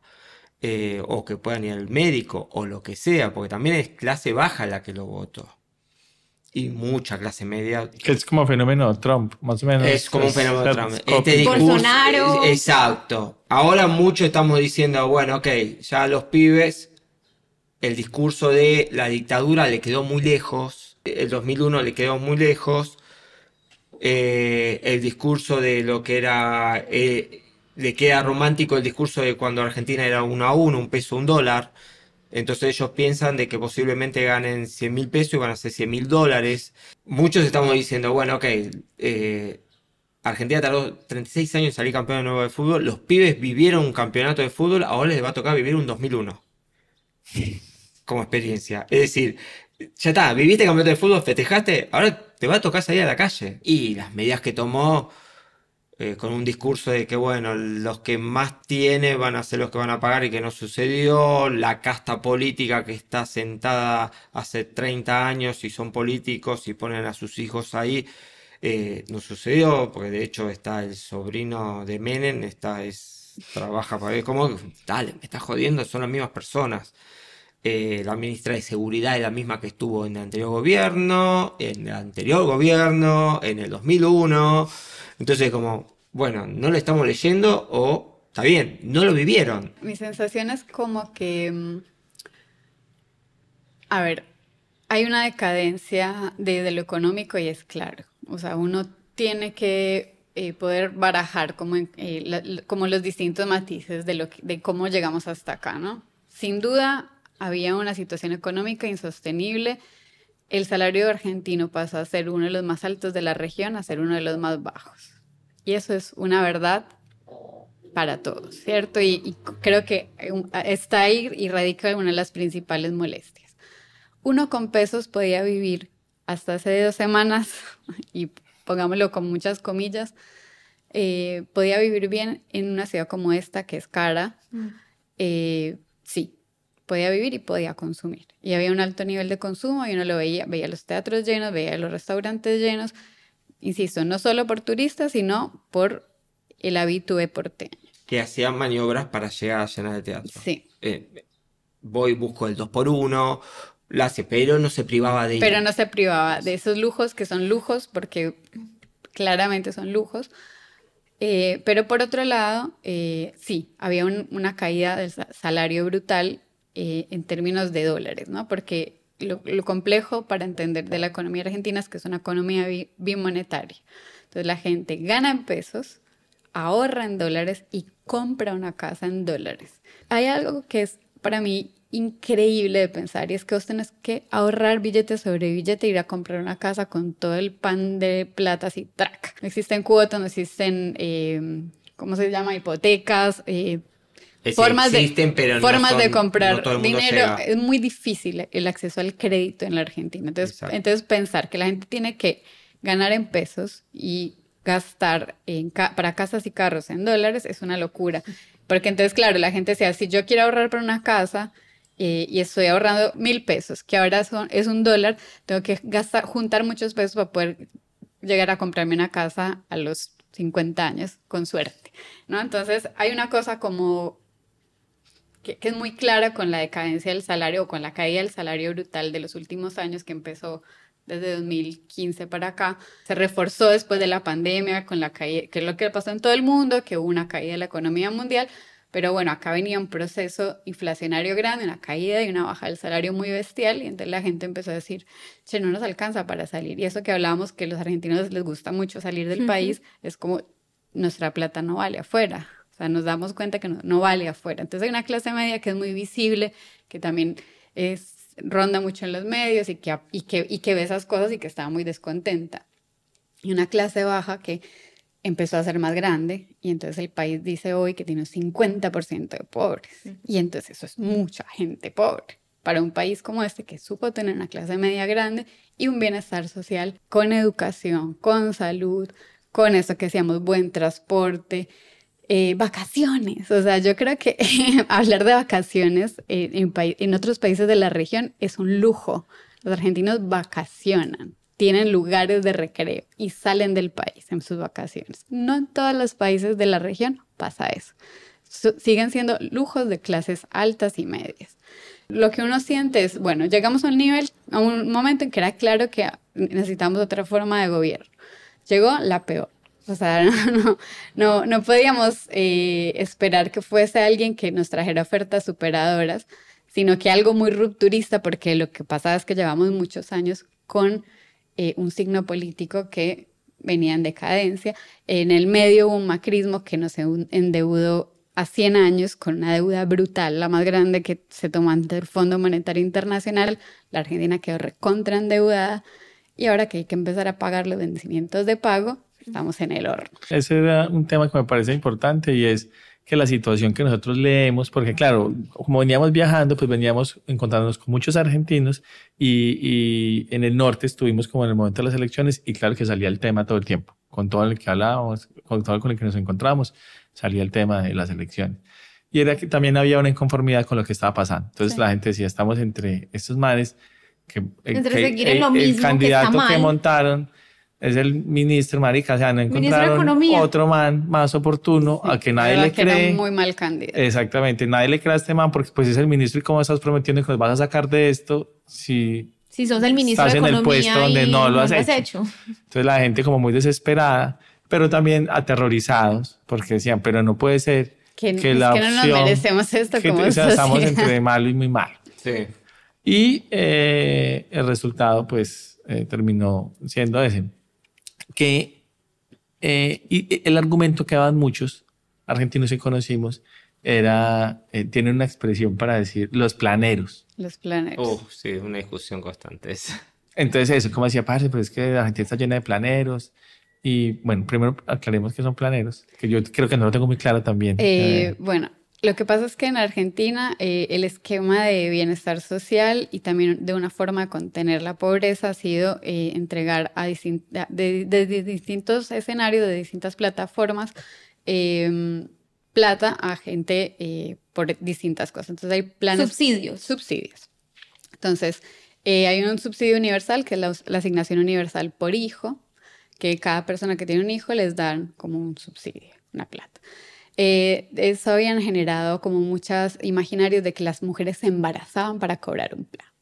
Cuando se dieron cuenta en el último censo que la población argentina descendió profundamente y que de hecho en 10 años va a haber faltante eh, De- como más obra viejo, también, Exacto, literal, porque- exacto. Entonces, eh, eso no sucedió, siempre dijeron, lo- la- las, las mujeres están embarazando para cobrar un plan, bueno, eso no sucedió y, y mito desmontado. Y lo, que, lo otro que pasó fue que dieron planes eh, en la pandemia, por ejemplo, mucho eh, para contener. Y eh, después los planes vienen desde hace muchísimos años, que son planes sociales, se llaman acá, que es, te dan una plata para que vos tengas un mínimo de vida y a cambio de algunas prestaciones. Entonces hay gente que barre su barrio o gente que trabaja en un comedor comunitario o hay gente que efectivamente no hace No nada, recibe ese, ese dinero y no, no da una contraprestación. Mucha de la gente que yo conozco tiene que tiene plan, tiene una, da una contraprestación social, o sea, como te digo, en alguno de esos, de esos nichos. Eh, y eso está muy mal visto por la gente que no lo recibe, que es clase media. Eh, pero ese es el 0,3% del presupuesto entero del país. Eso no puede ser un problema. problema que un hasta acá, Exacto. con- Eso no, eso no tiene lugar para que sea el problema.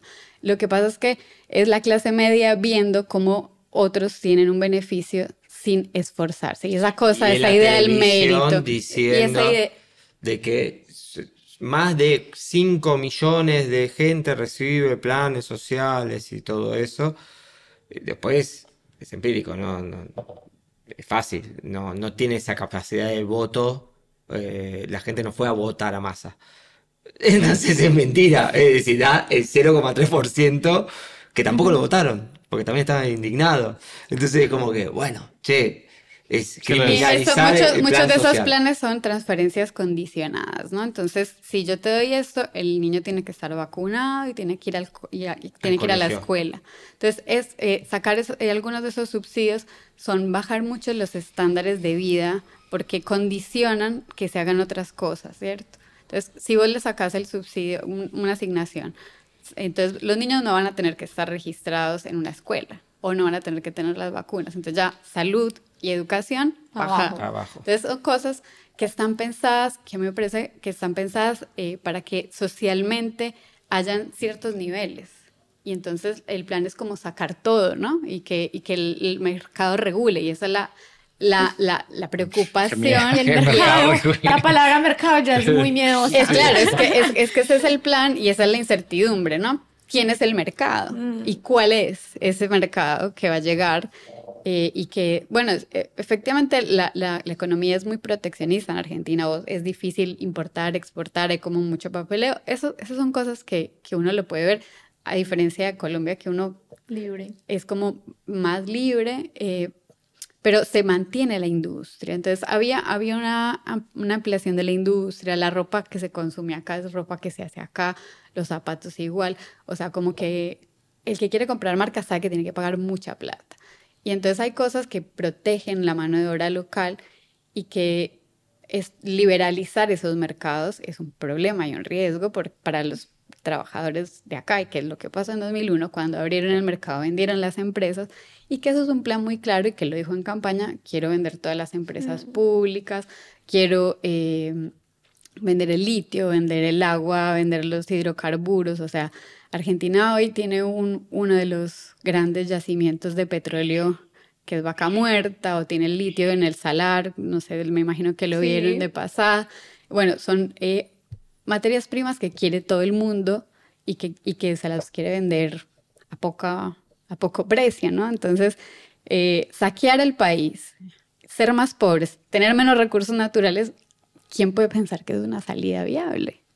Y aún así lo votaron y él lo dijo en campaña. Entonces es como, ¿por qué estamos yendo ahí? O sea, ¿quién puede pensar que tener menos recursos naturales, que es un commodity para negociar en el mundo?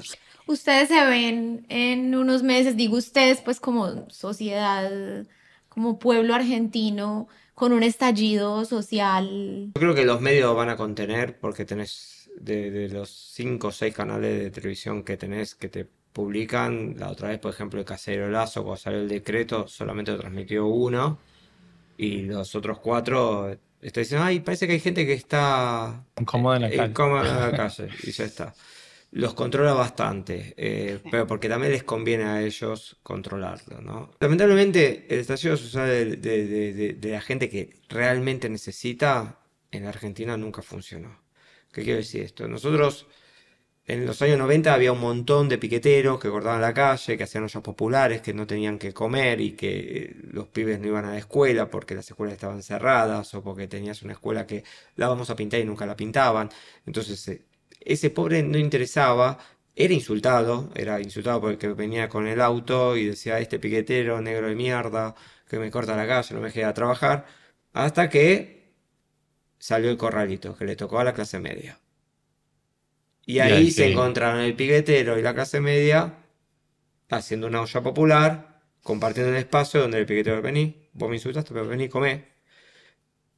Los muertos son siempre la clase obrera. Yo no vi ninguno que haya muerto en el banco porque no pudo cobrar.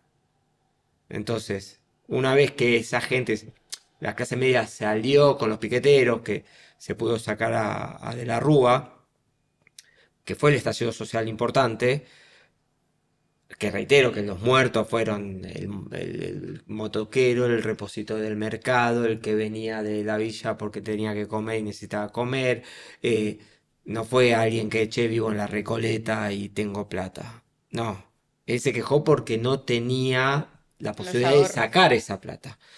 Entonces, ahí sí movió el amperímetro, pero llevamos ocho años de que había piquetes y hambre. Llevamos ocho años de que venía un camión y se rompía en la, en la ruta y, carneaban la vaca.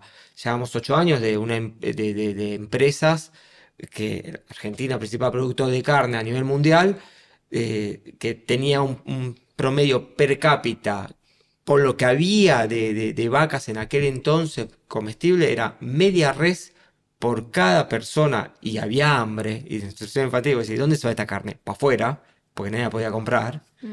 Y acá estamos yendo al mismo camino. Pasamos un kilo de carne, pasó de 5 mil pesos a 10 mil. Es que nos decían que el, es posible que el transporte le Suba quiten 700 pesos y hoy vale 50. Pero entonces, o sea, o sea si, en Colombia pasa eso, mañana, que el tiquete vale 3 mil y mañana... Salen todos. No, no es que la gente no, no puede ir al trabajo. dos días a la semana y no puede volver. Exacto. Y esto está hablando de Europa. Y en Europa anda para algún francés ah, cuando le suban 0,25 centavos de combustible. Te queman Francia. Ah. ¿Por cuál es la diferencia? ¿Que acá somos feos? Nada más. Estéticamente para lo que es la gente, ay, no, son feos, le faltan dientes, ay, le faltan esto.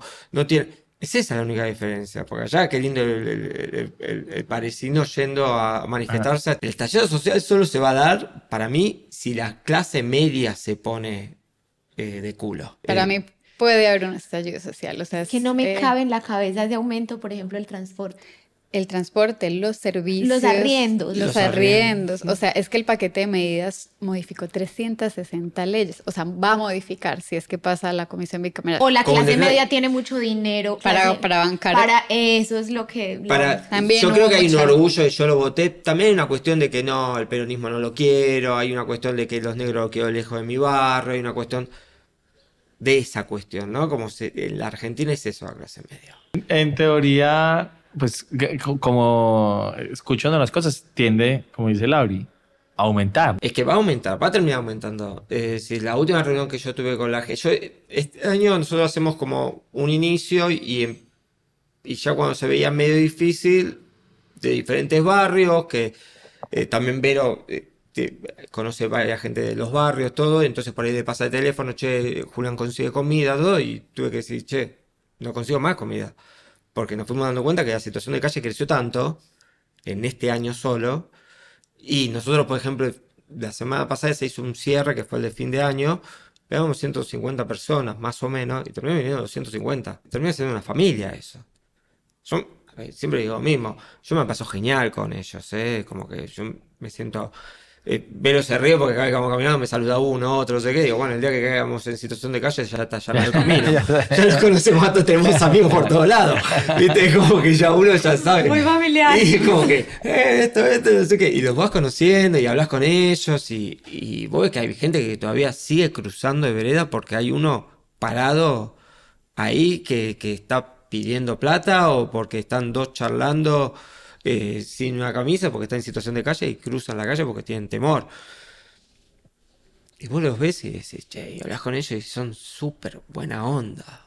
Eh, Juli, eso, co- como siempre tiene muy buen humor y venía eh, de los últimos meses llegando muy triste de, de- de- de su trabajo, ¿no? Como que lo veía roto. Yo, yo decía, Afectado. Sí, yo, yo le decía a mis amigas, no lo estoy sabiendo contener porque es real que hay una situación social muy clara. De hecho, cuando empezó todo, el fenómeno Milei, eh, me decían, ¿vos quién crees que va a ganar? Yo, Milei. Y todas me decían, no. O sea, en, mi círculo como más íntimo, la gente no la veía. Era como, esto no puede pasar.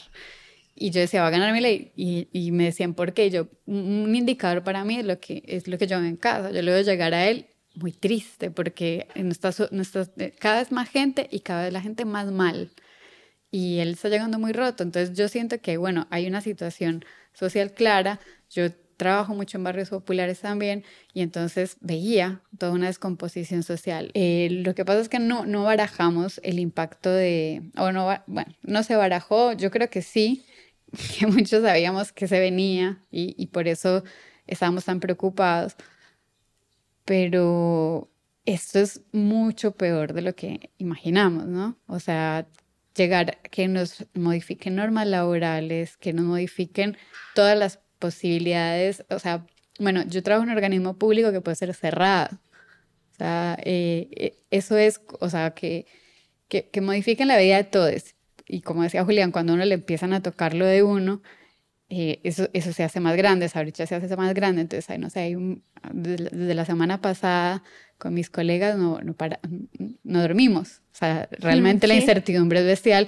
Te llegan mensajes todo el tiempo, ay, que el CONICET dijo esto, que, el eh, que hay una reunión y que, y que dijeron lo otro, y mucho rumor, mucho run run, que hay plata hasta julio, que nos, que nos van a despedir a todos. Eso, también, yo tengo como un abogada, tengo muchos amigos en- eh, que trabajan en los ministerios que se van a quedar sin trabajo y que, y que están ya sabiendo que no van a tener inserción laboral en, en ninguna parte porque No hay. no hay. Entonces hay una cosa de, de, de la incertidumbre, del humor social. De, yo veo a mis amigas, o sea, le decía, anoche estaba con mis amigas, yo le decía, Julián, yo siento que yo tengo que estar con, con mis amigas porque hay una cosa de refugiarse en los afectos en este momento que no, que no se puede soslayar, o sea, hay, hay que ir a estar, a bancar las que, las que van a echar, las que ya les dijeron que se iban, y que es que uh, eso nunca nos ha pasado a nosotros. En Colombia, bueno, te Ujú. echan a uno o dos, pero, Pero que, en vos que llegues a una mesa y que siete se puedan ir esta No, semana no, de su no, trabajo es, algo muy y de todos espacios, ¿eh? Lo Y de ves. todos los espacios. Una dimensión. A eso Sí, me sí, refería no. yo ahorita decía que en Colombia no pasan cosas como tan... Y te encontrás gente que, lo veníamos hablando la otra vez, como que se pone muy contenta cuando despiden a alguien. como, ah, sí, bueno, porque era un ñoqui. Un ñoqui se llama acá, no sé si en Colombia. Ah, nos explicaron, nos explicaron hace poquito que era un ñoqui que me causó mucha risa. Aquel que cobra el 29 porque se pone dinero abajo del plato. Entonces cobra Los el 29. ñoquis son un plato. Sí, sí, sí, sí, sí, Y nosotros, pero los ñoquis son muy ricos. Entre que son los ñoquis para la gente. Esto se ha instalado en los medios también. Es que hay un grupo de gente que cobra por los ministerios o por trabajar para el Estado y que eh, nunca van, nunca trabajan, nunca hacen. Después de haber trabajado en un ministerio, te afirmo que eso no pasa. Que mucha gente trabaja muchas horas y muy duro y que pueden haber. Sí, como en todas partes. Como en todos lados. Alguno que reciba plata, que tenga un contrato por debajo y que la corruptela latinoamericana existe. Existe, eso por supuesto. Pero, pero cuando uno va a ver el trabajo que se hace en esos espacios, que es enorme y que no se ve, eh, y de hecho, la nueva gestión se está encontrando eso. A mis amigas las, las llaman, lo que les cuento, esta, esta mesa de, de, pibas que trabajan en los ministerios se sientan y el jefe nuevo de esta nueva gestión les pregunta, ¿qué hace usted? Y ella lleva, y esto lo hace usted y cuántos más. No, yo. ¿Solamente usted hace todo esto? Sí. ¿Se dan cuenta del trabajo que hay atrás? De lo cuidado que está haciendo y de y el la polenta, como dicen los argentinos, las ganas que le ponen a esos trabajos, porque hay mucha gente muy comprometida y no por la plata, porque muchas veces ni siquiera está muy bien pagada. Pero insisto, sí que hay ñoquis, seguro. O sea, y que, y que hay gente que se aprovecha de esas cosas y que recibe beneficios del Estado, no tengo duda. Pero también eh, que, que, han magnificado y han querido generar un enemigo público con eso, tampoco tengo ninguna. Sí, lo capitalizaron también para, para decir. Porque les, les, pregunto, porque pues ese ha sido como eh, un, un, tema recurrente, pues en el tema de elecciones, no, es que... Eh, los planeros, los, los, ñoquis. Los planeros, los ñoquis, los costos del Estado. Nos dijeron otra ayer, eh, hay toda una generación que no aprendió a trabajar porque que vive de los planes vive de los planes entonces hay gente que nunca ha trabajado porque no se puede vivir vive de, plan. de no los se puede, planes no llegas a vivir de un plan no. Eso lo es un salario complementario. Lo que pasa que seguramente te habrá dicho, bueno, imagínate, cobra el plan, vamos a tirar números, ¿no? Cobra el plan, 15 mil pesos. Tiene 8 hijos, eh, cada hijo 10 mil pesos, 80 mil pesos más 15 mil, 95 mil. Después cobra los remedios de tal, que son otros 5 mil. Y se saca 150 mil pesos. Yo me gano 140 mil. Sí, ¿vos cuántos sos? No, yo vivo solo. Él tiene 10 hijos. Son. Me acaba de decir que, son 8 más 2 son 10 personas. Dividime 150 en 10 personas. No alcanza. Y se te queda así mirando. Bueno, pero no trabaja ninguno de los hijos. Pueden trabajar. Tienen 3, 4, 5 años. Sí, se llama trabajo infantil. Bienvenido sea. Lo que querés hacer, lo hacemos. No hay problema. Yo siempre digo mismo, a mí toda esta gente me pone muy, muy nervioso, que no, vienen estos a robarnos acá, esto. ¿Y cómo solucionas entonces el tema migratorio? Bueno, no sé, habría que regularizarlo. Bueno, pues en regular, ¿cómo lo haces? No, bueno, digo, ¿cómo te gustaría hacerlo? No, que ellos se cuiden y se atiendan en sus, en sus países, que estudien en su país, que esto, digo, ok, ¿y cómo haces para sacarlo? Porque hay gente que ya es cuarta generación acá. Y me parece muy loco el tema de la migración en, en, una, en un país hecho de inmigrantes, donde todos son eh, apellidos europeos, Peretti, está hecho pues, Peretti, sí. y, que, y que un país hecho de inmigrantes eh, quejándose por los migrantes y, ojo, con un, con un riesgo de que en unos años tengan que recibir mano de obra joven porque no van a tener si las cosas siguen. O sea, es como la discusión. Se, quema de se, se quejan de inmigrante latinoamericano.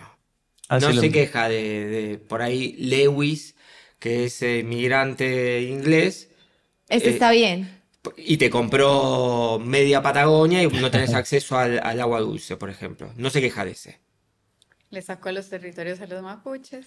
Y tienen todo el lago que, eh, sí, por, ley, vos tenés que dejar un camino. Y los que van ahí con sus, sus, sus cabras, todo para tomar, lo saca. Lo saca escopetazo limpio. De ese no se queja. Porque ese supuestamente viene a invertir. No sabemos en qué, ¿eh? Pero viene a invertir. Te voy a hacer, eh, Julio, una pregunta incómoda. ¿Qué es lo que más te confronta, lo que más te incomoda, te genera como más fricción de Colombia? De pensar que vas a ir a hacer una vida en Colombia. La derecha que hay en Colombia es súper... difícil de, de, entrarle, es como que le puedes poner cerrada. todo cerrada, le puedes poner todo. E, esta cuestión de la doble moral. A ver, yo soy ateo, pero eh, por mi labor trabajo con, con frailes. Entonces, nada, eh, en un momento yo discutía con los voluntarios, las voluntarias, yo agarro y paso y le digo, che, mira que Jesús en la Biblia dice tal cosa, y se te queda, o no, mira, este se drogó, ¿y quién soy yo para jugar? Y me voy. Como que tiro cositas así. Lo mismo hago cuando voy a Colombia, como que es, para mí es tierra prometida. es como que yo ahí, yo me, leo la Biblia. y es como que, bueno, también, pero ustedes lo manejan, yo no, yo no escribí la Biblia. Ustedes agarran de eso que es como su constitución. Eh, a mí esas cuestiones de, ir a vivir a Colombia con eh, la cuestión de derecha que tiene Colombia históricamente, sí me hace ruido, mucho ruido. Y la otra es la cuestión del horario colombiano. El horario colombiano, a la 1 estoy ahí, te llega a las 2 de la tarde, dale. ¿Qué no tiene reloj de arena? no, entiendo cómo puede ser. bueno, ya te llego. ¿Cuándo es ya te llego? ¿En qué momento termina ya te llego? Son las dos cosas que me hacen pensar en Colombia. Después lo otro te lo banco, la comida, el calorcito, todo eso te lo banco, pero bueno. ¿Y a vos qué te hace ruido de la sociedad argentina? El racismo me hace mucho ruido, me sigue, me sigue pareciendo como muy violento. Me hace ruido que, que se quejen tanto o sea, siento que, no saben valorar lo, que, tienen. Eso me, como que cada, que los puedo, se los digo, hey, miren, o sea, ustedes lograron cosas que no logró nadie en esta región. No se crean europeos, o sea, ustedes están mirando como un estándar que es de otro lugar. Esta es nuestra región y, miren los vecinos y nadie tuvo lo que ustedes supieron tener, los sistemas que ustedes supieron construir. Eh, valoren lo que tienen. Esta sociedad es muy educada, o sea, tiene, tiene como, como gente que uno en, cada lugar, eh, en, cada, en cada rama de, las ciencias eh, entiende las cosas de una manera muy profunda y, uno lo busca y lo encuentra. Eh, no sé si en todas las sociedades hay eso. O sea, insisto, han, creado como un sistema muy, muy valioso social que, que, no lo ven, no lo ven. O sea, piensan que, que esto es así en todas partes y no es así. Me irrita, me irrita que, que no se puedan eh, valorar, que, no, que, que sientan que, que, todo siempre está tan mal. No, o sea, yo siempre, yo siempre lo describo como una angustia rioplatense, o sea, siempre, ah, es sí, su angustia rioplatense, porque no terminan como de estar felices con lo que construyen. Entonces, ve, pasa una cosa buena, lo logramos, ay, el derecho al aborto, no sé, por decir algo, lo logramos y después, ay, no, pero qué cagada, ¿por qué eso? Loco, veamos algo bueno. O sea, siempre, siempre hay, hay, hay conquistas y hay derechos que, que, se logran primero acá que en otros países de la región y que em, la gente empieza a decir, oh, qué bueno lo que hicieron ahí, ¿por qué no lo hacemos nosotros? Y, y, y eh, este es un país que contagia ideas, que tiene cosas buenas para sacar y que no puede entender eso, que, que hay cosas maravillosas y que son, son tan buenas que se las roban otros y quieren replicarlas en otros lugares del mundo y de la región, porque no solo, eh, no solo de la región, del mundo también. Entonces es como, dale, querete un poquito Argentina.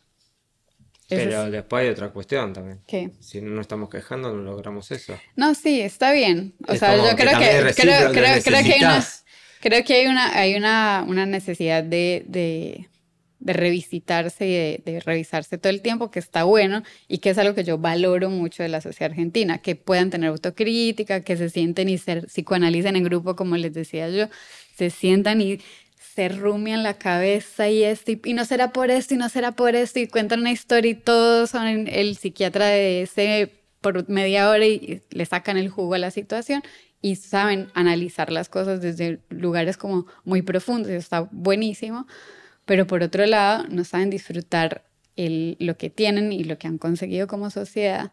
O sea, pocas sociedades en el mundo eh, llevan a juicio a sus dirigentes. a sus detractores, a sus dirigentes, a sus dictadores. O sea, pocas sociedades en el mundo han dicho nunca más. No, o sea, cosas que, que, que esta sociedad tiene como, como bandera que, que parece que, que, es ya normal y que, son muy valorables porque han dicho esto, esto no lo repetimos.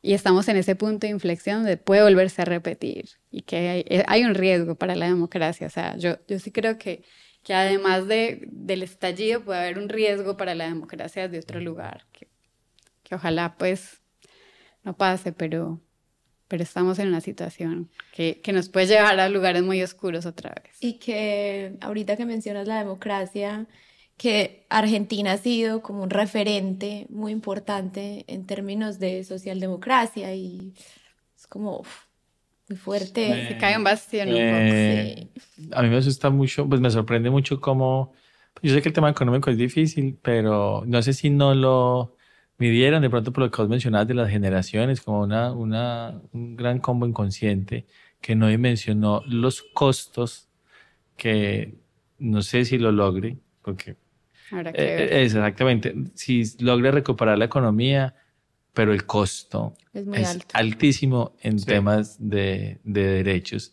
ganados y creo que es un riesgo muy grande. Y en cuanto a, lo de tener referente, claro, lo que pasa es que nosotros hemos eh, referenciado académicamente Europa y Estados Unidos y los miramos hacia allá pero con una realidad completamente diferente y creo que eso, eh, de pronto pensarnos como región es y que acá pensar... supo, haber un proyecto latinoamericanista, eso es lo que es triste. O sea, como nosotros eh, cuando llegamos acá, el programa de regularización migratoria se llamaba Patria Grande.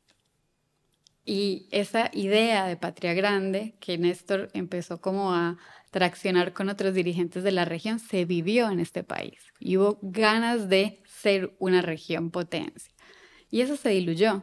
Entonces es triste pensar que pudimos ser y no fuimos, y, pero además que lo, lo que se intenta con estos tipos de gobiernos es fraccionar la región, ponernos de, mm. de, espaldas al mundo, en vez de unirnos, potenciarnos.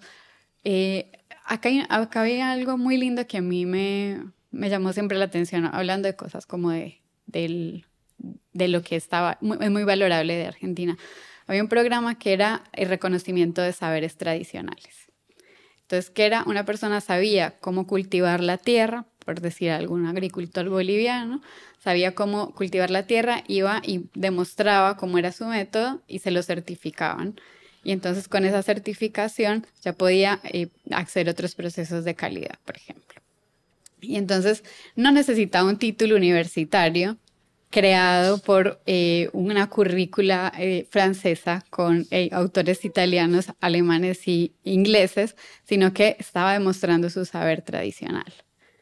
Y eso es lo que nos falta, más identidad, más mostrar nuestros saberes y lo que sabemos desde acá, desde Latinoamérica, lo que hemos podido crear, lo que hemos podido sacar. Nosotros somos convencidos de que ese frente latinoamericano es muy poderoso. Sí. Lo que pasa es que nos hemos dividido. Y nos quieren así.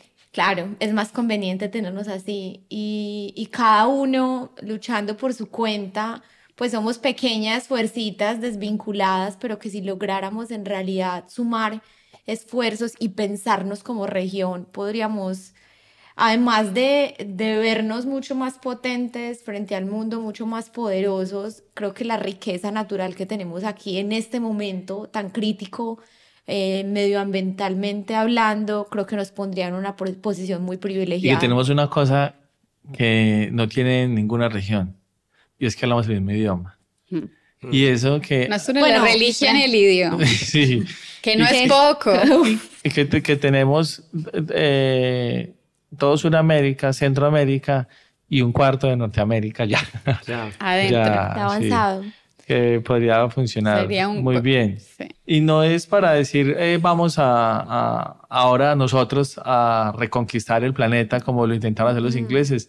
Simplemente siento yo que eh, sería un buen momento de poder estar más en pares, sobre todo en la manera de cómo negociamos las cosas con otras partes del bueno, mundo. como nos agarró la pandemia, desunidos, y entonces cada país hizo lo que pudo. Si hubiésemos ido en bloque, hubiésemos negociado las vacunas de otra manera, las hubiéramos construido de otra manera, teníamos laboratorios acá en Brasil, se hubiera hecho de otra, otra manera. manera. Y, y concebir en realidad la forma de, de, siento yo que es con el tema de ahorita de los libres mercados que está tan...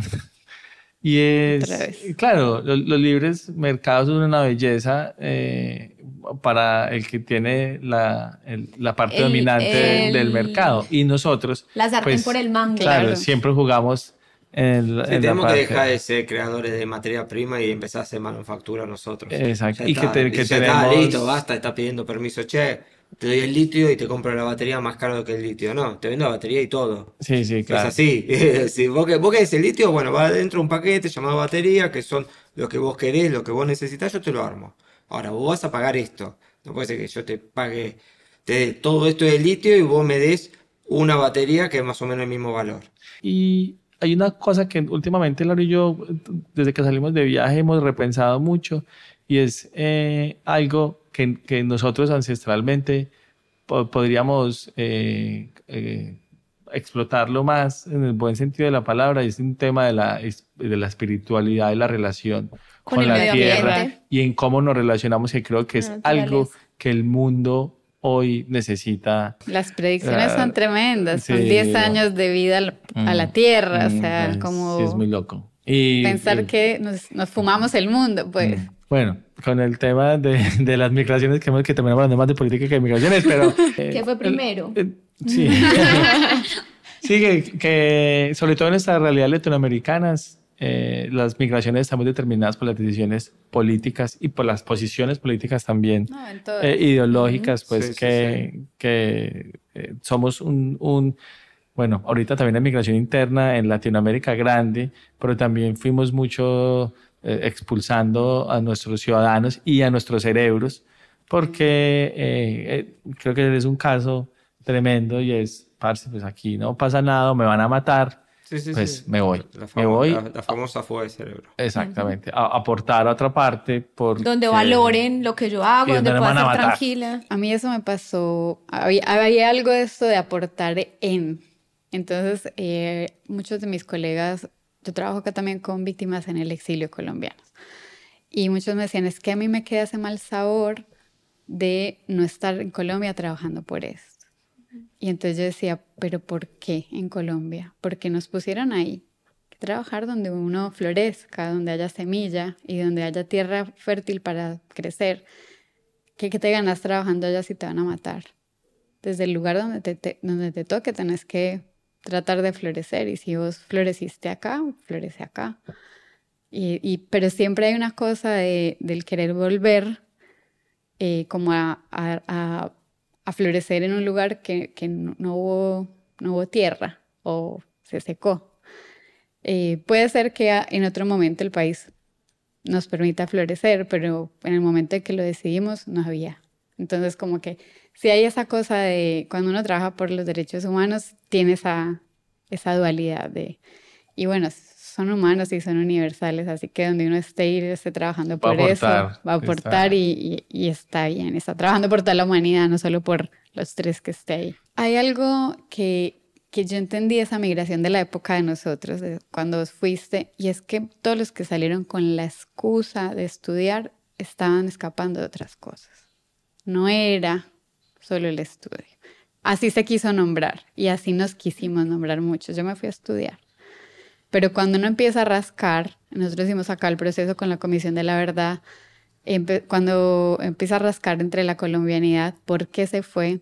En su familia hay muertos, hay desaparecidos, hay situaciones de violencia estructural en sus pueblos, eh, los perseguían por ser maricas, o sea, un montón de situaciones que no se cristalizan hasta que vos no rascas. Y nosotros no hablamos de eso, porque nosotros no hablamos de lo mal que nos va. El colombiano habla de lo bien que le va, a diferencia del argentino, que habla de lo mal que le va. Como colombiano, ah, miren qué chimba de carro que me compré, ah, miren dónde estoy, titi. El argentino habla de lo mal que le va, el colombiano de lo bien que le va. Y eso es algo constitutivo de nosotros. Entonces es muy raro para mí pensar que, eh, que todos esos colombianos eran eh, que, que querían estudiar, un exilio académico, como se llamó en algún, en, una co- en algún momento. Y que no podíamos estudiar porque no podíamos pagar. Cuando empezás a rascar, habían un montón de líderes sociales, un montón de pibes que intentaron eh, entrar a la universidad pública y no tenían cómo, pero que habían detrás de eso, que no, no solo la pobreza estructural que había en sus regiones, que no les permitía acceder a la, a la educación, sino que también había atrás muchas de estas historias de vida y muerte que, de, de las que hablábamos al comienzo. Y eso De está bien, e- eso está bien, bien solapado con la idea de los muchachos que fueron a estudiar. Y acá nos perciben así, porque, insisto, el colombiano tampoco lo va a Lo- decir. lo cuenta. Y, y, y a veces tampoco lo racionaliza, ¿me entendés? O sea, Sí, como que claro. hay algo que No, también como el tema de la violencia es está no- parte del totalmente que naturalizado, "Nada, pues, está totalmente naturalizado. O sea, nosotros tuvimos que hacer un proceso de rascar.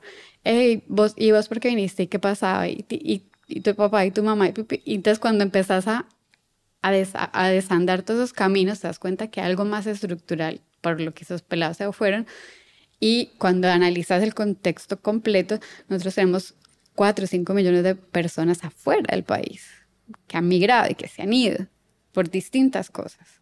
Una diáspora súper grande. como hemos vivido tanta violencia literal a bala y a bombazos, el hecho Sino de que, los diferentes tipos de claro, que el violencia. abandono que de, de unas regiones y la pobreza tan extrema también es eh, Violencia. una violencia tremenda y hay mucha gente que también se ha ido escapándole a eso, a, a la miseria, A la miseria. que es, que, que es Que es por violencia. lo que la y que gente no es literalmente pues las bombas, Sí. la única manera de violencia. Y muchos también cuando ya están metidos acá, que ya no están con esta cuestión de eh, aparentar, de no, no me está yendo bien, no sé qué, y por ahí está sobre una bicicleta repartiendo comida, eh, después ya le dice, ya lo blanquea, muchos terminan blanqueándolo cuando ya se dan cuenta, che, no está tan mal decir esto porque es como estoy. Pero en el imaginario allá, los papis y las mamis, por ahí es, trabaja de camarero, es, no, se puso un restaurante. ¿en qué momento se puso un restaurante?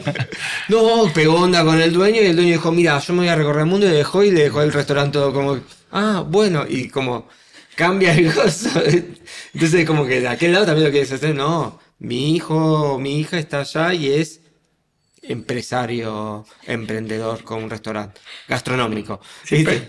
Pe- pero sí está bueno, en realidad, a veces, eh, sí, como dar dos pasos atrás para que no siga pasando, por lo menos para hacernos un poco a- a- eh, cargo de nuestra realidad. Chicos, bueno, Bueno. muchísimas Sí, gracias. Ya excedimos el tiempo que nos habíamos puesto. Le ganamos al de Perú. Nosotros que hemos batido el récord, acá es cuando sale la argentinidad, somos campeones del mundo y que hemos demostrado también en podcast. A ver, ¿cuántos No. minutos nos queda? A ver, sigamos estirando. Empate técnico. Nos quiero empate técnico. Hay un ganador o un perdedor, como todo en la vida. Pero no, no, y, y se nos queda, parce, pues, Sí. mucho. Muchos, no, es que hay mucho por hablar, mucho por aprender, mucho por entender. que es poner sobre la mesa cosas que a veces no son tan cómodas para hablar, que los colombianos somos muy malos para hablar cosas incómodas. Ponerlas sobre la mesa y, y, y repensarnos cosas, creo que está muy válido. Los viajes están bacanos y hay cosas muy bonitas de los viajes, pero también hay cosas muy oscuras, Sí. hay cosas muy duras. Hay, De la hay- migración. de la migración, exactamente.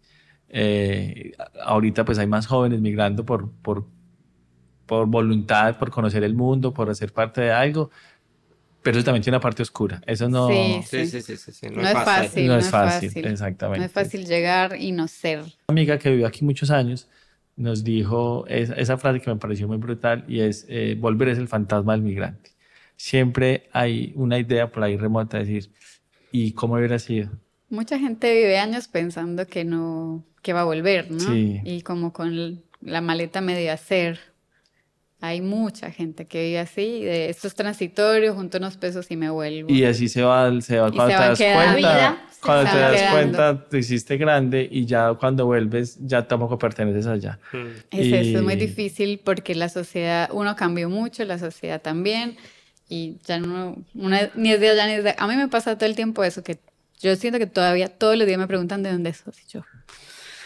Mm. De Colombia, pero como todo, o sea, es como nunca me dejan de, de, preguntar de dónde soy acá y cuando llego allá me siento en un tono de porteña que, mm. que yo no me siento y que acá no me sientan claramente y entonces eh, como que no termina siendo uno de ningún lado, ¿no? Y hay, hay algo como de, de esa cosa de, de, la pertenencia que, que yo no sé por qué insistimos en pertenecer.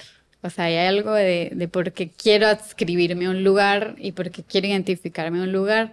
Es como para mí un enigma. ¿Cuál es esa necesidad? Y que, y que no ser parte incomoda. ¿Por incomoda tanto. ¿Por qué?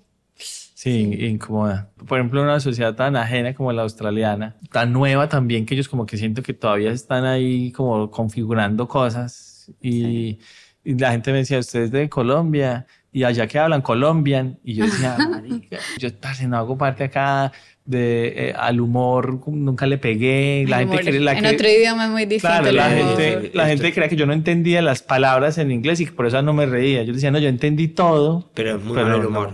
me parece malísimo que están diciendo y eso y luego volver a Colombia fue un proceso de de reencontrarnos con cosas también, de reenamorarnos de cosas y descubrir otras cosas que, que de reconciliarnos, reconciliarnos con, cosas, Que, además la, la, distancia de otra otra mirada, ¿no? O sea, como que claro, más lo ponernos también más crítico, a decir, mm, esto, no y hay cosas buenas también, o sea, como que dice, ah, mira, no estamos tan mal. Eh, claro, eh, eso pasó mucho. Entonces, eso más crítico frente a cosas, decía que decía como, parce, pero en serio esto funciona tan mal. Y en otras cosas que decía, pero me quejé mucho de esto y, y lo, lo, hacemos bien en comparación a otras partes del mundo. Y me parece muy bonito dejar como mensaje lo que hablábamos ahorita, es que hay muchas formas de vivir la vida, o sea, de transitar el camino, muchas, muchas, muchas, muchas. Y que está válido elegir una, cambiarse, equivocarse, fallar, eliges, no sabes qué va a pasar, pero pues darle la vuelta.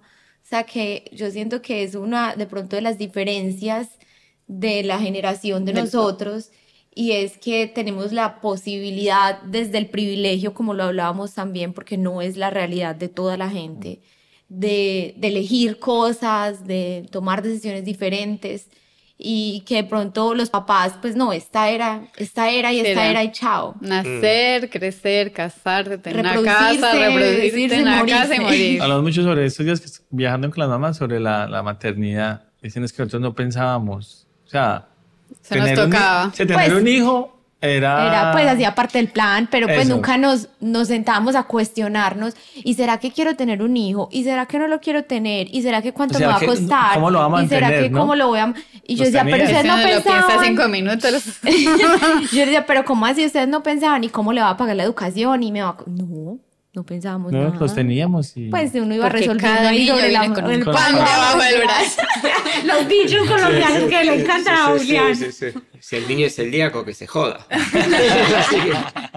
Agradecerles mucho por el tiempo. Quedamos nosotros muy contentos siempre cuando terminamos de conocer gente tan valiosa. Tan pues, que hace cosas mm. tan chéveres, que que también esto nos ha, nos ha permitido a nosotros como descubrir que hay mucha gente buena en el mundo. pues que a veces uno como que se, se sienta y prende el televisor o ve las redes sociales y se desencanta un poco del mundo, ¿no? Y cuando te los episodios digo, Ay, qué gente tan que nota esta gente brutal.